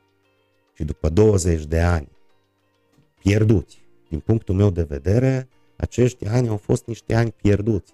În afară de a se pune niște pavaje la o calitate execrabilă sau să vină altul în plină campanie electorală să ne mâzgălească niște așa zise culoare de bicicletă, roase de atunci de ploaie, nici jumătate din vopsea nu se mai vede. Mai vopsim un gard, mai dă, facem un chermez la uh, niște oameni vârstnici cărora le cumpărăm votul cu o masă caldă sau cu o plasă de alimente, noi avem probleme serioase de rezolvat. Uitați-vă ce stare avem, ce stare, în ce stare este transportul local. Zici că suntem într-o țară de lumea a treia, în Africa. Apropo de chestia asta, chiar ne întreabă un urmăritor, care ar fi primul demers pe care ar trebui să-l facă, în opinia dumneavoastră, noul primar după numire? Este exact același demers care a fost deja comunicat de către primarul ales la două zile după alegeri. Efectuarea unui audit detaliat și minuțios. Trebuie făcută o analiză foarte clară, trebuie făcută o radiografie a instituției și a stării financiare și patrimoniale oraș, a orașului ca să știm ce preluăm. Vorbind mai la figurat, ca să știm ce ingrediente avem la îndemână ca să ne apucăm de gătit. Deci un audit la sânge, pentru că din informațiile pe care le-am primit deja, plusat și de experiența ultimilor patru ani, văzând cum s-au alocat sume colosale de bani în mod discreționar la anumite cercuri de interesă, eu văd aici niște lucruri chiar susceptibile de deturnare de fonduri, de, abuz, de, de multiple abuzuri în serviciu. Sper să nu se confirme aceste lucruri, dar cert este că cine s-a ocupat de tot felul de mișmașuri și găinării să, plă- să răspundă exact așa în fața legii cum uh, se întâmplă într-o țară uh, civilizată. Nu cunoaștem, de exemplu, nici până la momentul de față gradul de îndatorare al orașului. Nu știm ce datorii ne lasă în cârcă și îi lasă în cârcă viitorului primar actuala conducere a municipalității, care și în ultimele săptămâni de la alegeri au început să facă tot felul de chestii care mai de care mai ciudate și susceptibile, care deja bat la ochi. Uh, chiar în acest sens, uh, pe 1 octombrie spuneați uh, într-o postare că de trei zile, aici citez, observ niște mișcări cât se poate de ciudate și suspecte la primărie Târgu Mureș, cum, de exemplu, ar fi scoaterea unor cantități masive de documente din incinta instituției. Asta ați declarat pe 1 octombrie într-o postare pe Facebook. Așa este și toată lumea cine mă cunoaște scrie, știe foarte bine că eu nu fac declarații fără fond chiar dacă nu am publicat niște imagini, aceste operațiuni, să le spunem așa, au fost filmate în mod întâmplător de niște oameni, de niște cunoscuți de-ai mei care mai apoi m-au abordat și mi-au spus, uite ce se întâmplă. Și am rămas și eu stupefiat că pe poarta laterală a primăriei se scoteau documente și erau încărcate în anumite mașini. Și nu vorbesc despre acele camioane cu acei saci verzi care conțineau voturile, care deja părăsiseră biroul electoral de circum, circumscripție. Vorbeam aici deja despre saci negri cu documente din primărie, cu, colectate din diferite servicii și diferite direcții, pentru că evident că sunt unii oameni care acum îi înțeleg undeva, au tot interesul să mă, măture mizeria sub preș, să nu ne lase la îndemână niște informații și niște documente și niște date Uh, pe care evident că nu ar dori să le vadă nimeni. Dar, repet, eu nu sunt judecător, nu sunt procuror. Eu doar am constatat în baza unor informații și unor fapte ceva ce se întâmplă. Restul revine instituțiilor statului, uh, echipei de auditori care va uh, audita instituția. Rămâne de văzut. Uh, sunt uh, multe de făcut în uh, urbea noastră și prin natura meseriei dumneavoastră mergeți prin multe, multe locuri. Um, oare să înceapă dezvoltarea transportului, oare a infrastructurii rutiere, oare pe zona verde, oare pe atragerea tinerilor în proiecte? Se pleacă masiv din Târgu Mureș. Noi implicăm și nu le oferim prea multe, drept urmare se duc în altă parte unde dau de mai bine. Uh, ați uh, copilărit la Cluj și eu m-am școlit la Cluj și este probabil un uh, bun exemplu de oraș care atrage. Iar noi e un prost exemplu de oraș care trimitem populație în alte parte și în acest caz pe foarte mulți la Cluj-Napoca. N-am copilărit la Cluj, am fost doar student la Cluj. A, așa, deci... Și m-am născut la Cluj datorită unor conjuncturi la acea vreme am copilărit. Oricum, Copilă, copilăria mea s-a divizat între Târgu Mureș și vacanțele de vară la bunicii mei de la Mediaș. Da, același Ne-am lucru. format atunci amândoi la Cluj, deci Așa. putem vorbi în cunoștință de Așa cauză. este. Uh, orașul, uh, orașul Târgu Mureș, când au fost întrebați în bază, în, într-un sondaj tinerii ce reprezintă pentru ei Târgu Mureș, majoritatea au răspuns doar o stare temporară, ceva temporar. Acest oraș, în primul rând, uh, nu atât din perspectiva locurilor de muncă, uh, are prea puțin de oferit uh, celor din generația tânără, evident și acolo sunt lacune foarte mari, cât din punct de vedere cultural. Târgu Mureșul nu are o strategie culturală. Dacă a, dacă a avut Târgu Mureșul cândva un festival peninsula, acela l-a pierdut. Pe când Clujul are totuși uh, o viață universitară și o viață de tineret uh, efervescentă, au un festival Untold, uh, oamenii nu au unde să se distreze, nu au unde să își satisfacă niște nevoi culturale, în primul rând, pentru că tinerii încep în ziua de azi să muncească, să lucreze, să-și asume un job de la o vârstă ceva mai târzie decât o făceau părinții noștri, adică undeva de la 25-26 de ani după ce își termină studiile. Pe durata studiilor, oamenii vor să de, se distreze. Nu mai au nici o studenție atât de grea cum am avut-o noi acum 20 de ani, când țineți bine minte cât de mare era sărăcia și mâncam câte 10 zile pâine cu muștar, că altceva nu aveam ce mânca. Sau usturoi. Sau da? sau ne adunam banii mărunți din buzunare ca trei colegi de apartament să ne mai luăm un pachet de țigări. Dar uh, uh, Târgu Mureșu, în primul rând, nu are o strategie culturală. Pro secundo, nu are o strategie antreprenorială. Uh, investitorii ne ocolesc. Toți investitorii se duc în orașe ca, să nici nu mai vorbim de Cluj, de Brașov, de Sibiu. Se duc la Sebeș. Bosch, care ar fi putut veni la Târgu Mureș, s-a dus la Blaj. Am prieteni care au absolvit ingineria la Petru Maior și pentru că nu-și găsesc un job în orașul lor natal, au plecat la țară să muncească la Blaj pentru Bosch. Și chiar dacă vin mai în fiecare weekend acasă de dorul casei, în timpul săptămânii sunt plecați. Sunt oameni pe care comunitatea i-a pierdut. Târgu Mureșul, slavă Domnului, fiind oraș universitar, uh, compensează oarecum uh, uh, pe acea latură a generației între 18 și 30 de ani. În schimb, lipsește foarte puternic acea generație între 30 și 50. Foarte mulți sunt plecați ori la Cluj, ori la București, ori la Budapesta, ori la Berlin, ori la Paris, ori în alte țări și se întorc acasă, cel puțin unii cât se mai întorc acasă, se întorc acasă la o vârstă mai înaintată, să-și trăiască viața liniștit, aproape de familiile lor, aproape de uh, mormintele familiilor și așa mai departe. Pentru că rădăcinile omul nu și le uită niciodată. În schimb, nu avem investitori, nu există ofertă pe piața, de, uh, pe piața muncii, nu există concurență reală. Gândiți-vă unde a trebuit să ajungem ca singura strategie economică a acestui oraș, cum spusesem acum câteva săptămâni, să fie vânzarea de roșii castraveți în plin centru sub un cort primitiv lângă ceasul cu flori de la produse de serele municipale, respectiv o piață de vechituri.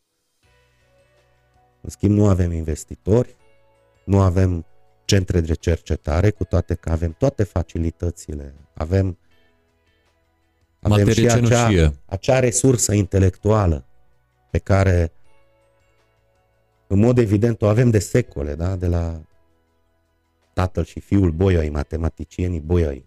Târgu Mureș a fost totuși uh, leagănul geometriei non-euclidiene pe plan mondial. Acești oameni au lucrat în primul rând cu matematicieni de talia lui Friedrich Gauss. Avem Universitatea de Medicină și Farmacie, avem Academia de Arte Teatrale, avem o Universitate Sapienția, avem un Petru Maior, mă rog, absorbit în UMFST acum, uh, uh, avem Universitatea Dimitrie Cantemir. Avem deja cinci universități în acest oraș și noi nu reușim să-i ținem pe absolvenți acasă, să-i ținem aici. Să creeze la noi în comunitate plus valoare acești oameni în loc să se ducă peste mări și țări, să îi îmbogățească pe alții cu tot ceea ce au învățat parțial în băncile școlilor, școlii și parțial în uh, mod autodidact. Acest oraș trebuie să-l deschidem investitorilor. Am și spus, dacă altfel nu, prin oferirea unor facilități fiscale investitorilor care ar dori să investească în Târgu Mureș, gen 5 ani de zile sau o anumită perioadă, să nu trebuiască să plătească taxele și impozitele locale pe uh, clădiri și pe terenuri. Ideea este să putem să le oferim niște facilități și să-i atragem, pentru că chiar dacă nu municipiul încasează în mod expres, în mod direct acei bani de la acei investitori, dar creezi bogăție și plus valoare în comunitate prin faptul că acei oameni duc acasă niște salarii mai bune. Crește automat nivelul de trai, crește concurența pe piața muncii, unde există deja concurență, ă, cresc și salariile pentru că ă, antreprenorii deja concurează pentru forța de muncă de calitate între ei. Cum pot concura? Oferind un pachet salarial și de beneficii mai bun decât celălalt. În momentul de față, Târgu Mureșul este un oraș Repet, dacă nu ar avea generația tânără datorită caracterului de oraș universitar, ar fi un oraș de pensionari. Și exact acest lucru l-au exploatat uh, cei care au condus orașul în ultimii 20 de ani. Cu o plasă de alimente cu o masă uh, gratuită de ziua pensionarilor sau uh, uh, de revelionul pensionarilor și toate aceste lucruri în detrimentul unor servicii uh, de asistență socială de calitate, da? Oameni, vârstnicii noștri sunt de asemenea lăsați de izbeliște. Apropo de chestiile sociale, spuneați de curând pe Facebook că trebuie să-ți programezi când să fii handicapat.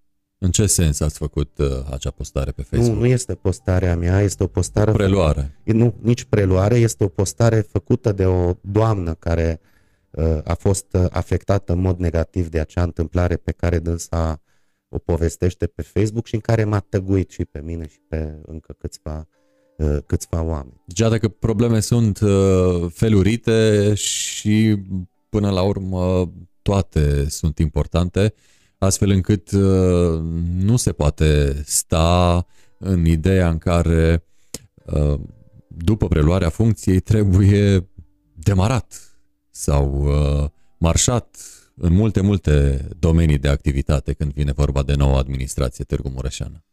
Sunt atâtea de făcut încât poate că nici nu știi cu ce să începi.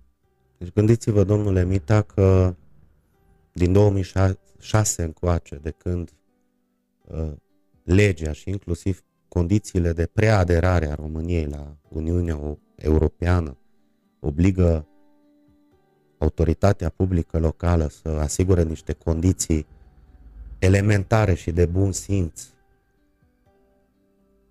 concetățenilor noștri cu dizabilități locomotorii, nu au fost în stare nici măcar să accesibilizeze clădirea primăriei.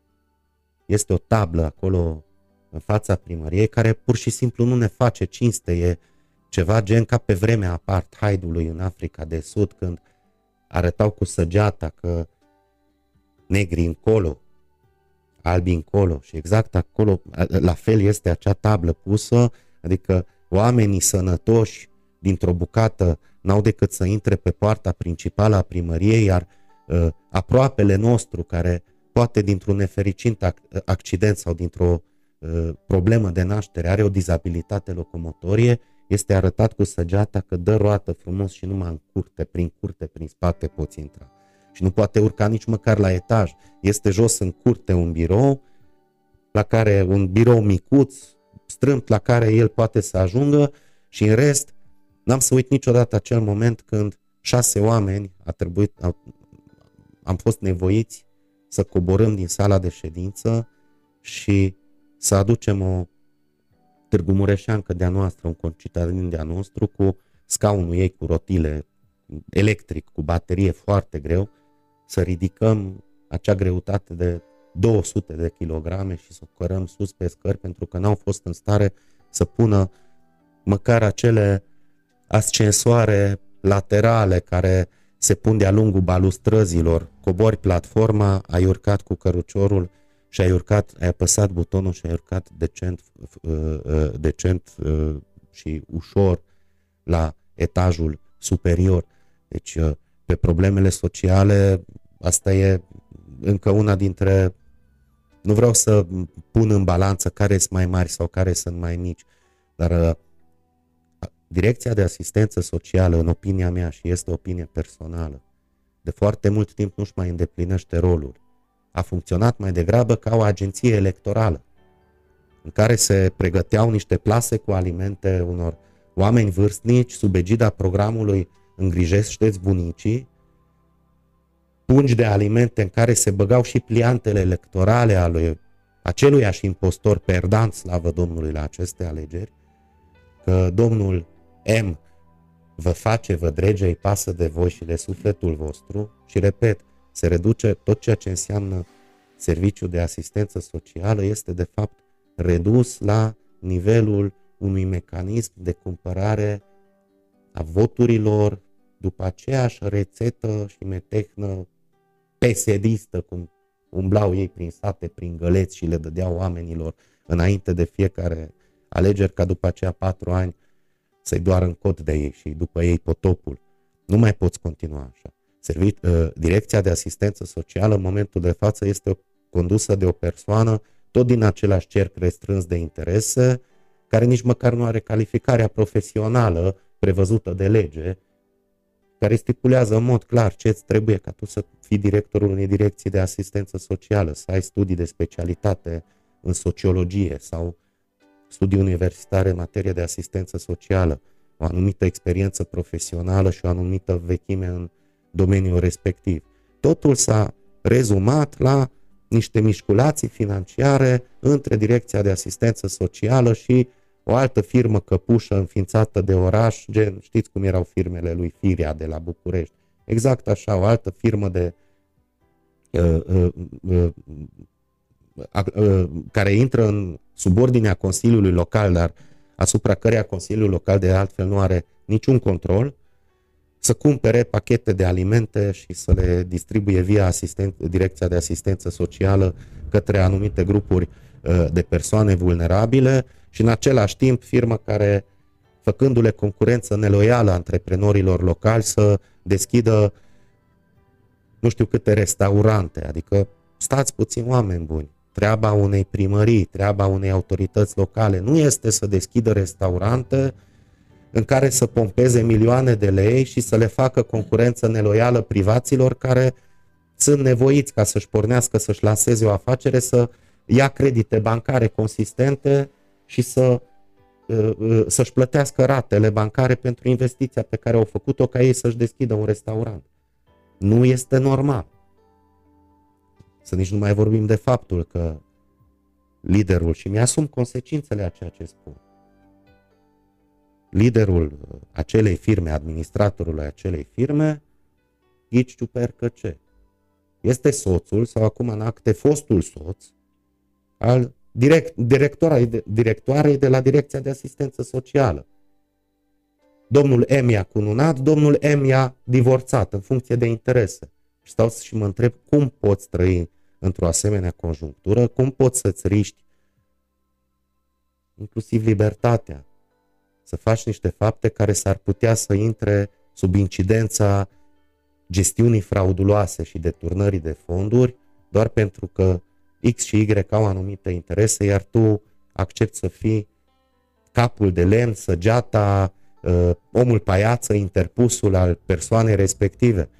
Și încă am vorbit despre foarte puține lucruri, despre modul în care se înțeleg, uh, uh, modul în care unii înțeleg să facă administrație publică locală. Nu, este doar o sifonărie de bani prin care să se distribuie banii frumos în funcție de unele interese, în baza principiului capitalismului de cumetrie. Și aceste cutume, aceste metehne trebuie să înceteze la Târgu Mureș. Altfel orașul nostru nu mai are nicio șansă. Suntem în ceasul al 24-lea. Ori începem să construim după atâția ani de stagnare, ori, spunând-o la figurat, ajungem... La sapă de lemn. Ajungem la sapă de lemn ca cei din Cucuieți de Al, ca să nu menționez o localitate anume.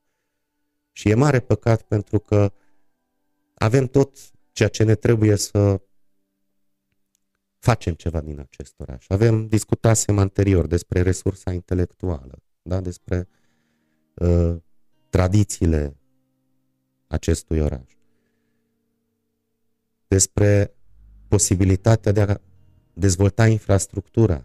Dezvolți infrastructura, vin automat și investitorii. Unde vin investitorii? Acolo unde există centură ocolitoare, unde există nod de autostradă, unde există facilități oferite pe plan local care să te încurajeze să faci antreprenoriat și să angajezi forță de muncă locală, avem toate premisele să creăm acea bunăstare pe care Uh, pe care ne-o dorim atât de mult cu toții.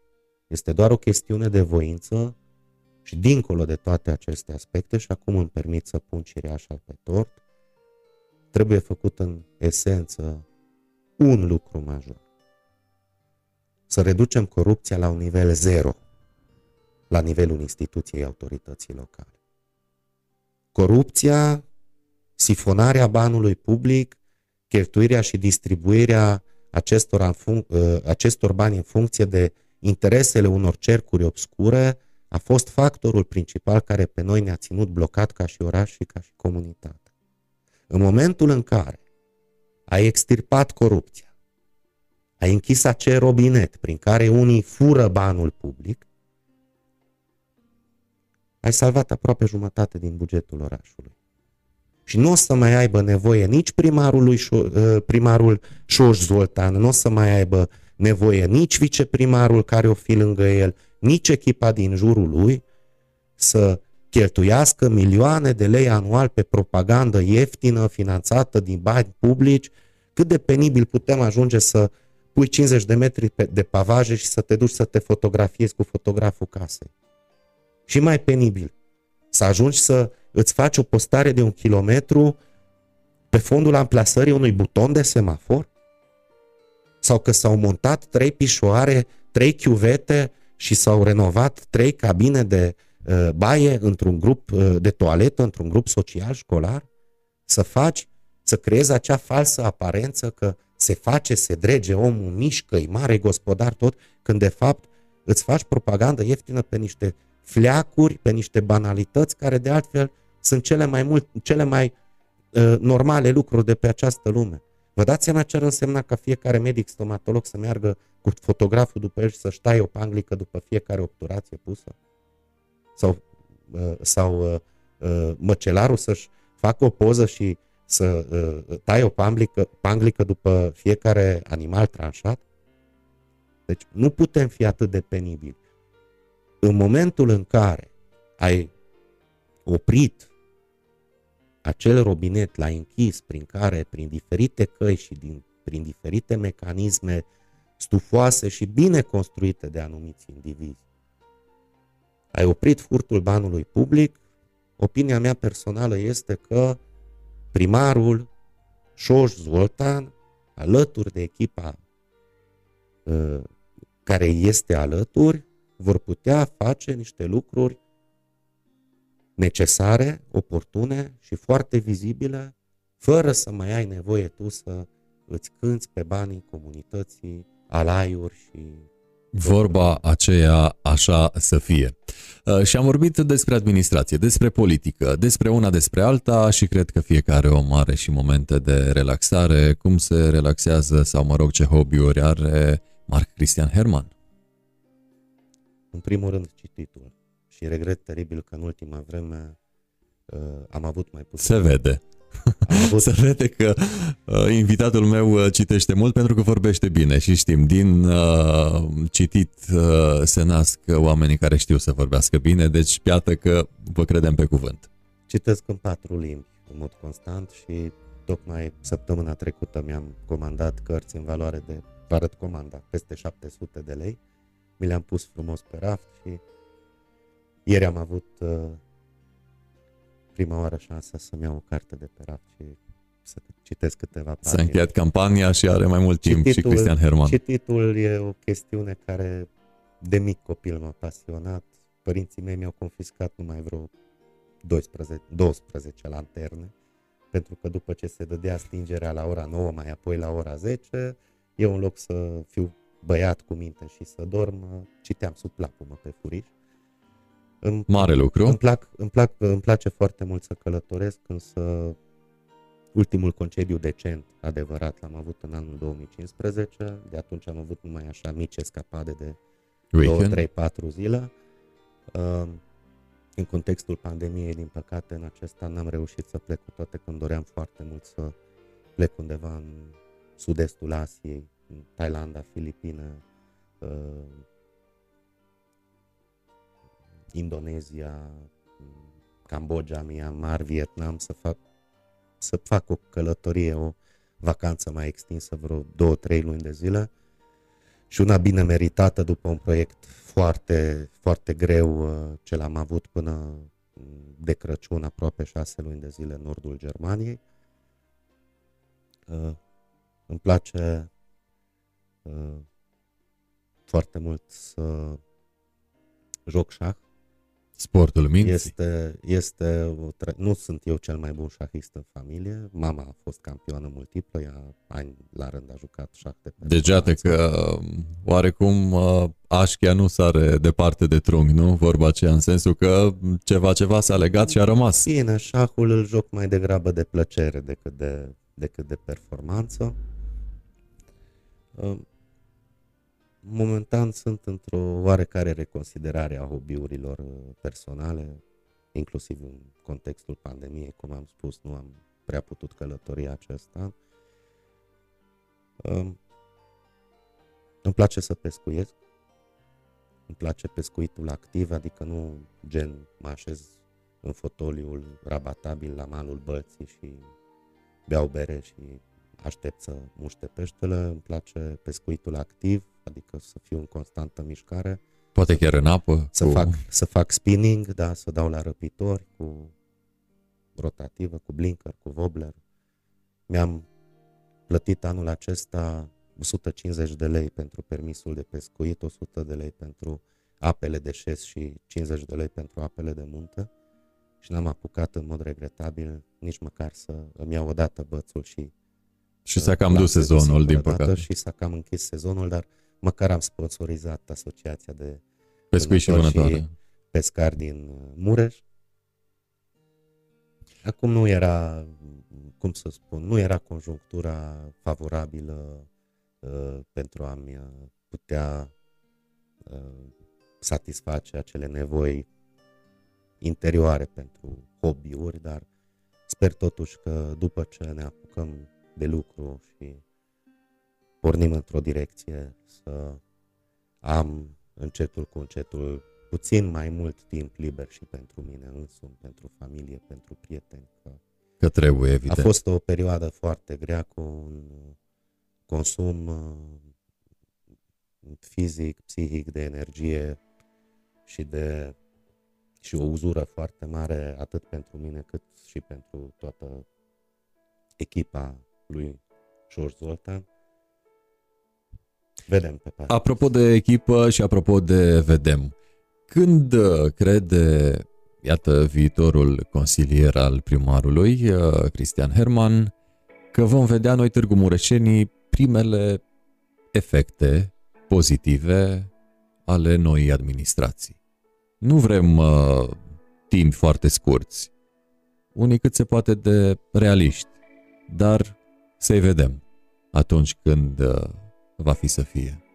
Când credeți că se va sesiza schimbarea administrației la nivel macro, la nivel social în uh, Târgu Mureș? Oamenii au așteptări, vor să vadă, toți suntem conștienți că nu se poate peste noapte, dar cât de cât un termen realist. Când vom începe să simțim noua administrație? Într-adevăr, așteptările sunt foarte mari.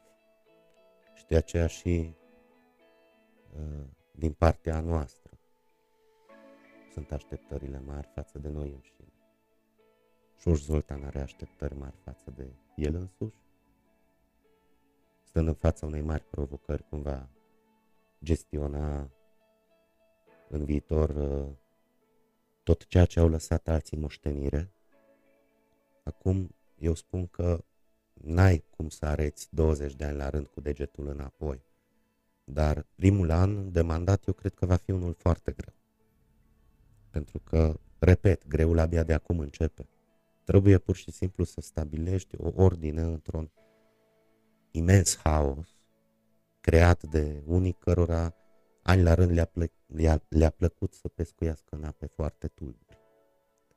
Și eu cred că Deja prima schimbare pe care noua conducere a municipalității o poate produce este transparentizarea actului administrativ public, adică să le arate oamenilor în primul rând ce avem, de unde pornim și cum vom cheltui banii aceștia ca vouă Târgu Mureșenilor să vă fie mai bine.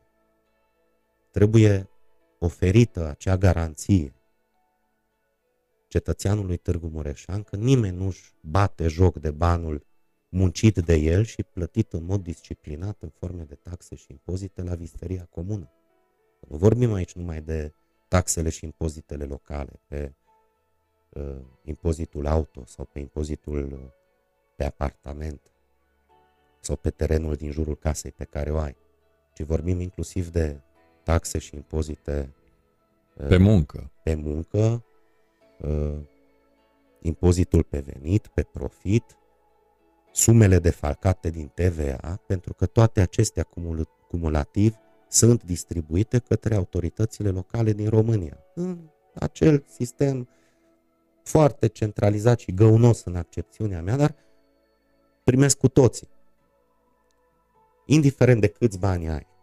Chiar dacă există niște inegalități foarte mari, în sensul că un oraș, poate chiar de talie mai mică decât Târgu Mureșul, Alba Iulia, are un uh, buget de circa 200 de milioane de euro anual, iar Târgu Mureșul are doar 88 de milioane de euro. Și nici astăzi nu știm răspunsul de ce. Dar chiar dacă sunt mai puțini bani, atâta vreme cât acei bani sunt bine gospodăriți și dai socoteală cetățeanului, am avut atâta, acesta a fost proiectul, acestea au fost costurile și aceasta este calitatea lucrărilor făcute.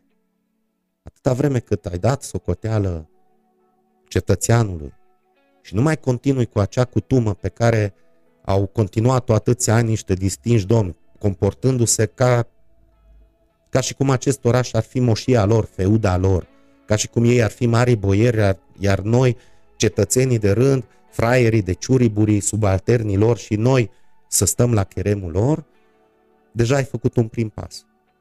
Apoi luăm problemele rând pe rând. Sistematic. Sistematic. Care, le, care sunt problemele pe care le putem rezolva rapid, eficient, pe termen scurt? Care sunt problemele care le putem rezolva pe termen mediu? Care sunt acele investiții necesare, imperios necesare orașului pe care să le realizăm pe termen lung? Dar eu zic că una dintre prioritățile majore este modernizarea transportului local.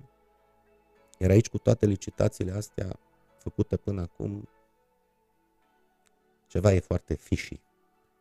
Pentru că prima licitație de anul, uh, prima licitație de la începutul anului, finalizată la începutul anului 2020 a fost oricât în mizerie să fi aruncat marele expert în al de transportului local și ale taximetriei din ultimii 20 de ani, instanța judecătorească, pe bună dreptate, a anulat acea licitație pentru achiziționarea de noi autobuze. Acum au pornit o altă licitație.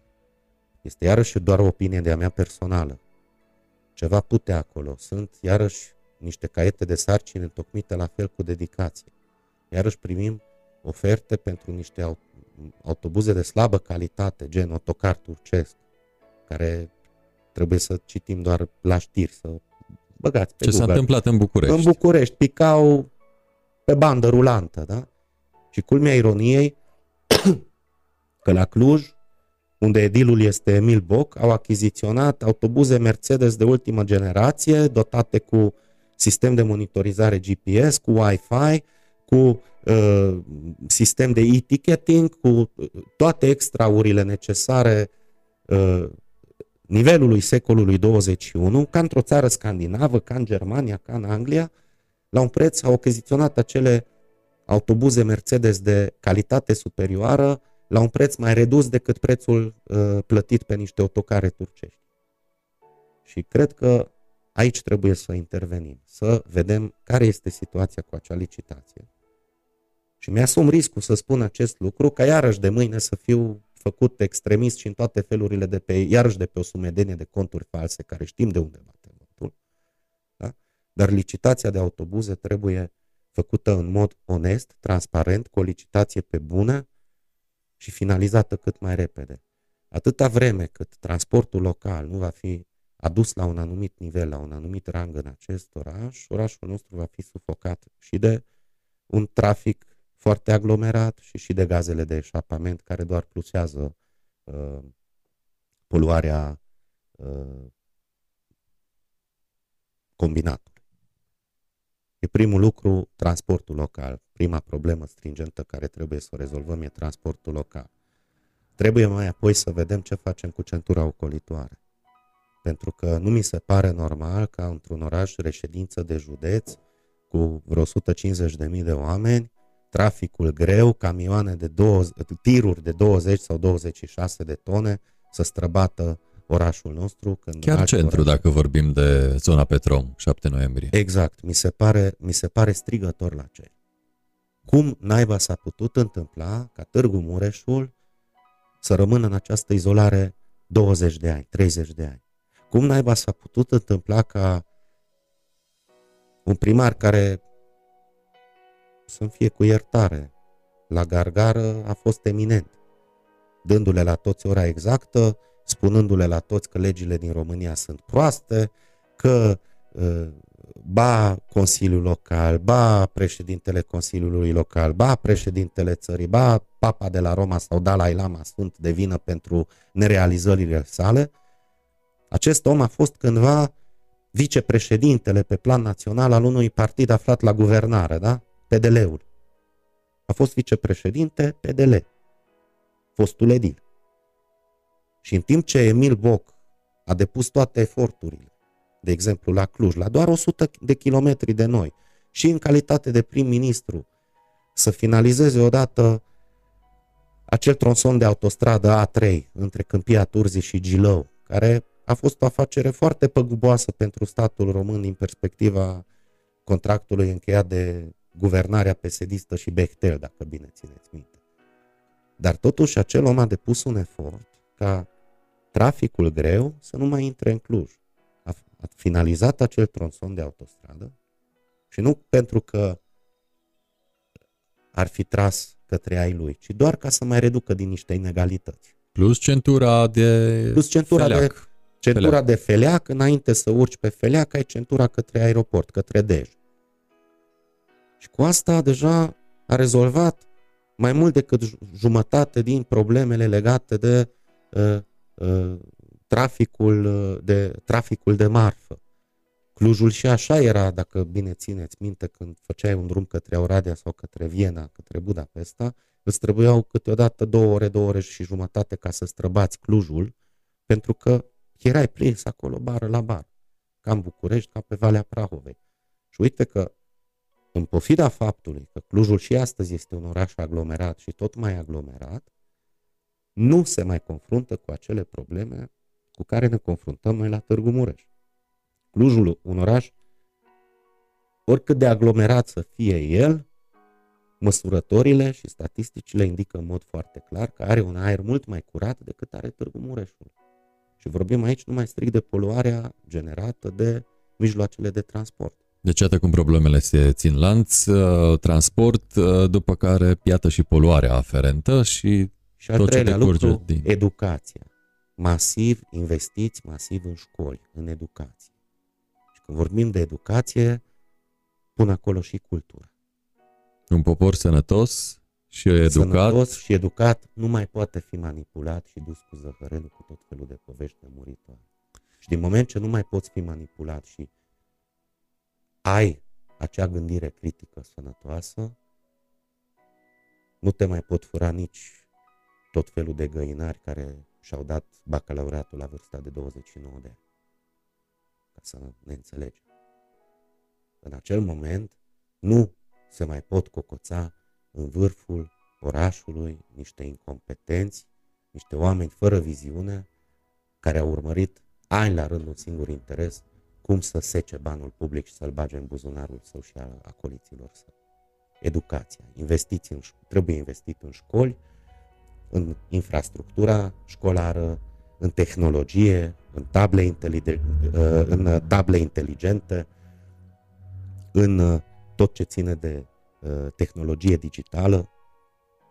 Avem de lucru. Cu siguranță, fără doar și poate și pentru că aveți planuri mari, uh, vă așteaptă luni uh, grele, uh, luni de încercare, cel puțin și pe partea de prioritizare, drept pentru care în prima parte a anului viitor ne-ar face o deosebită plăcere să vă avem din nou în preajmă, să vedem care e statusul prioritizărilor și evident a demarării lucrărilor căci uh, nu mai putem uh, sta uh, să dormim în păpșoi, ci efectiv trebuie lucrat. Trebuie lucrat mult chiar în Târgu Mureș. Acest lucru nu mai depinde de mine, de persoana mea. Depinde în primul Evident. rând de primar, de Consiliul Local și dincolo de toate de dar după voința col- și intenția de a colabora. După coloratura politică, noul Consiliu pare să fie unul uh, cât se poate de propice pentru Șoș Zoltan pentru a-și putea trece proiectele prin Consiliul Local. Așa sper și eu și dincolo de toate permit cu o oarecare autocritică, inclusiv la adresa mea și adresa echipei din jurul lui Șor Zolta, să spun uh, legat de planuri doar atât că fiecare idee și fiecare plan valorează doar atât cât se și realizează din el. Absolut, așa este. Uh, mulțumim tare mult uh, pentru prezență, a fost o reală plăcere și plăcerea va fi și mai mare când o bună parte din planurile pe care le-ați expus aici vor prinde contur, vor prinde viață, le vom vedea, le vom simți uh, și evident le vom folosi cu mare, mare drag în lunile și poate anii următori aici, în orbea asta de pe Mureș. Mulțumesc mult pentru invitație și vă stau oricând la dispoziție. Sper să putem vorbi și despre realizări. Nu doar despre planuri. Acel de sentiment de succes pe care ni-l dorim atât de mult cu toții. Uh, să fie de bun augur uh, intrarea în uh, noua, oarecum, administrație a urbei de pe Mureș. Mulțumim încă o dată, Cristian Herman. Mulțumesc. Am stat de vorbă cu Cristian Herman, om politic activ pe multe tărâmuri, social, civic, Uh, și iată, mai nou uh, va face parte din uh, staful lui Șoș Zoltan, primarul ales al Târgu Mureșului și imediat primarul în funcție al acestei urbe de pe Mureș. Eu sunt Ovidiu Mita, vă salut, acesta a fost one-to-one-ul de astăzi, până data viitoare, spor în toate și seară bună!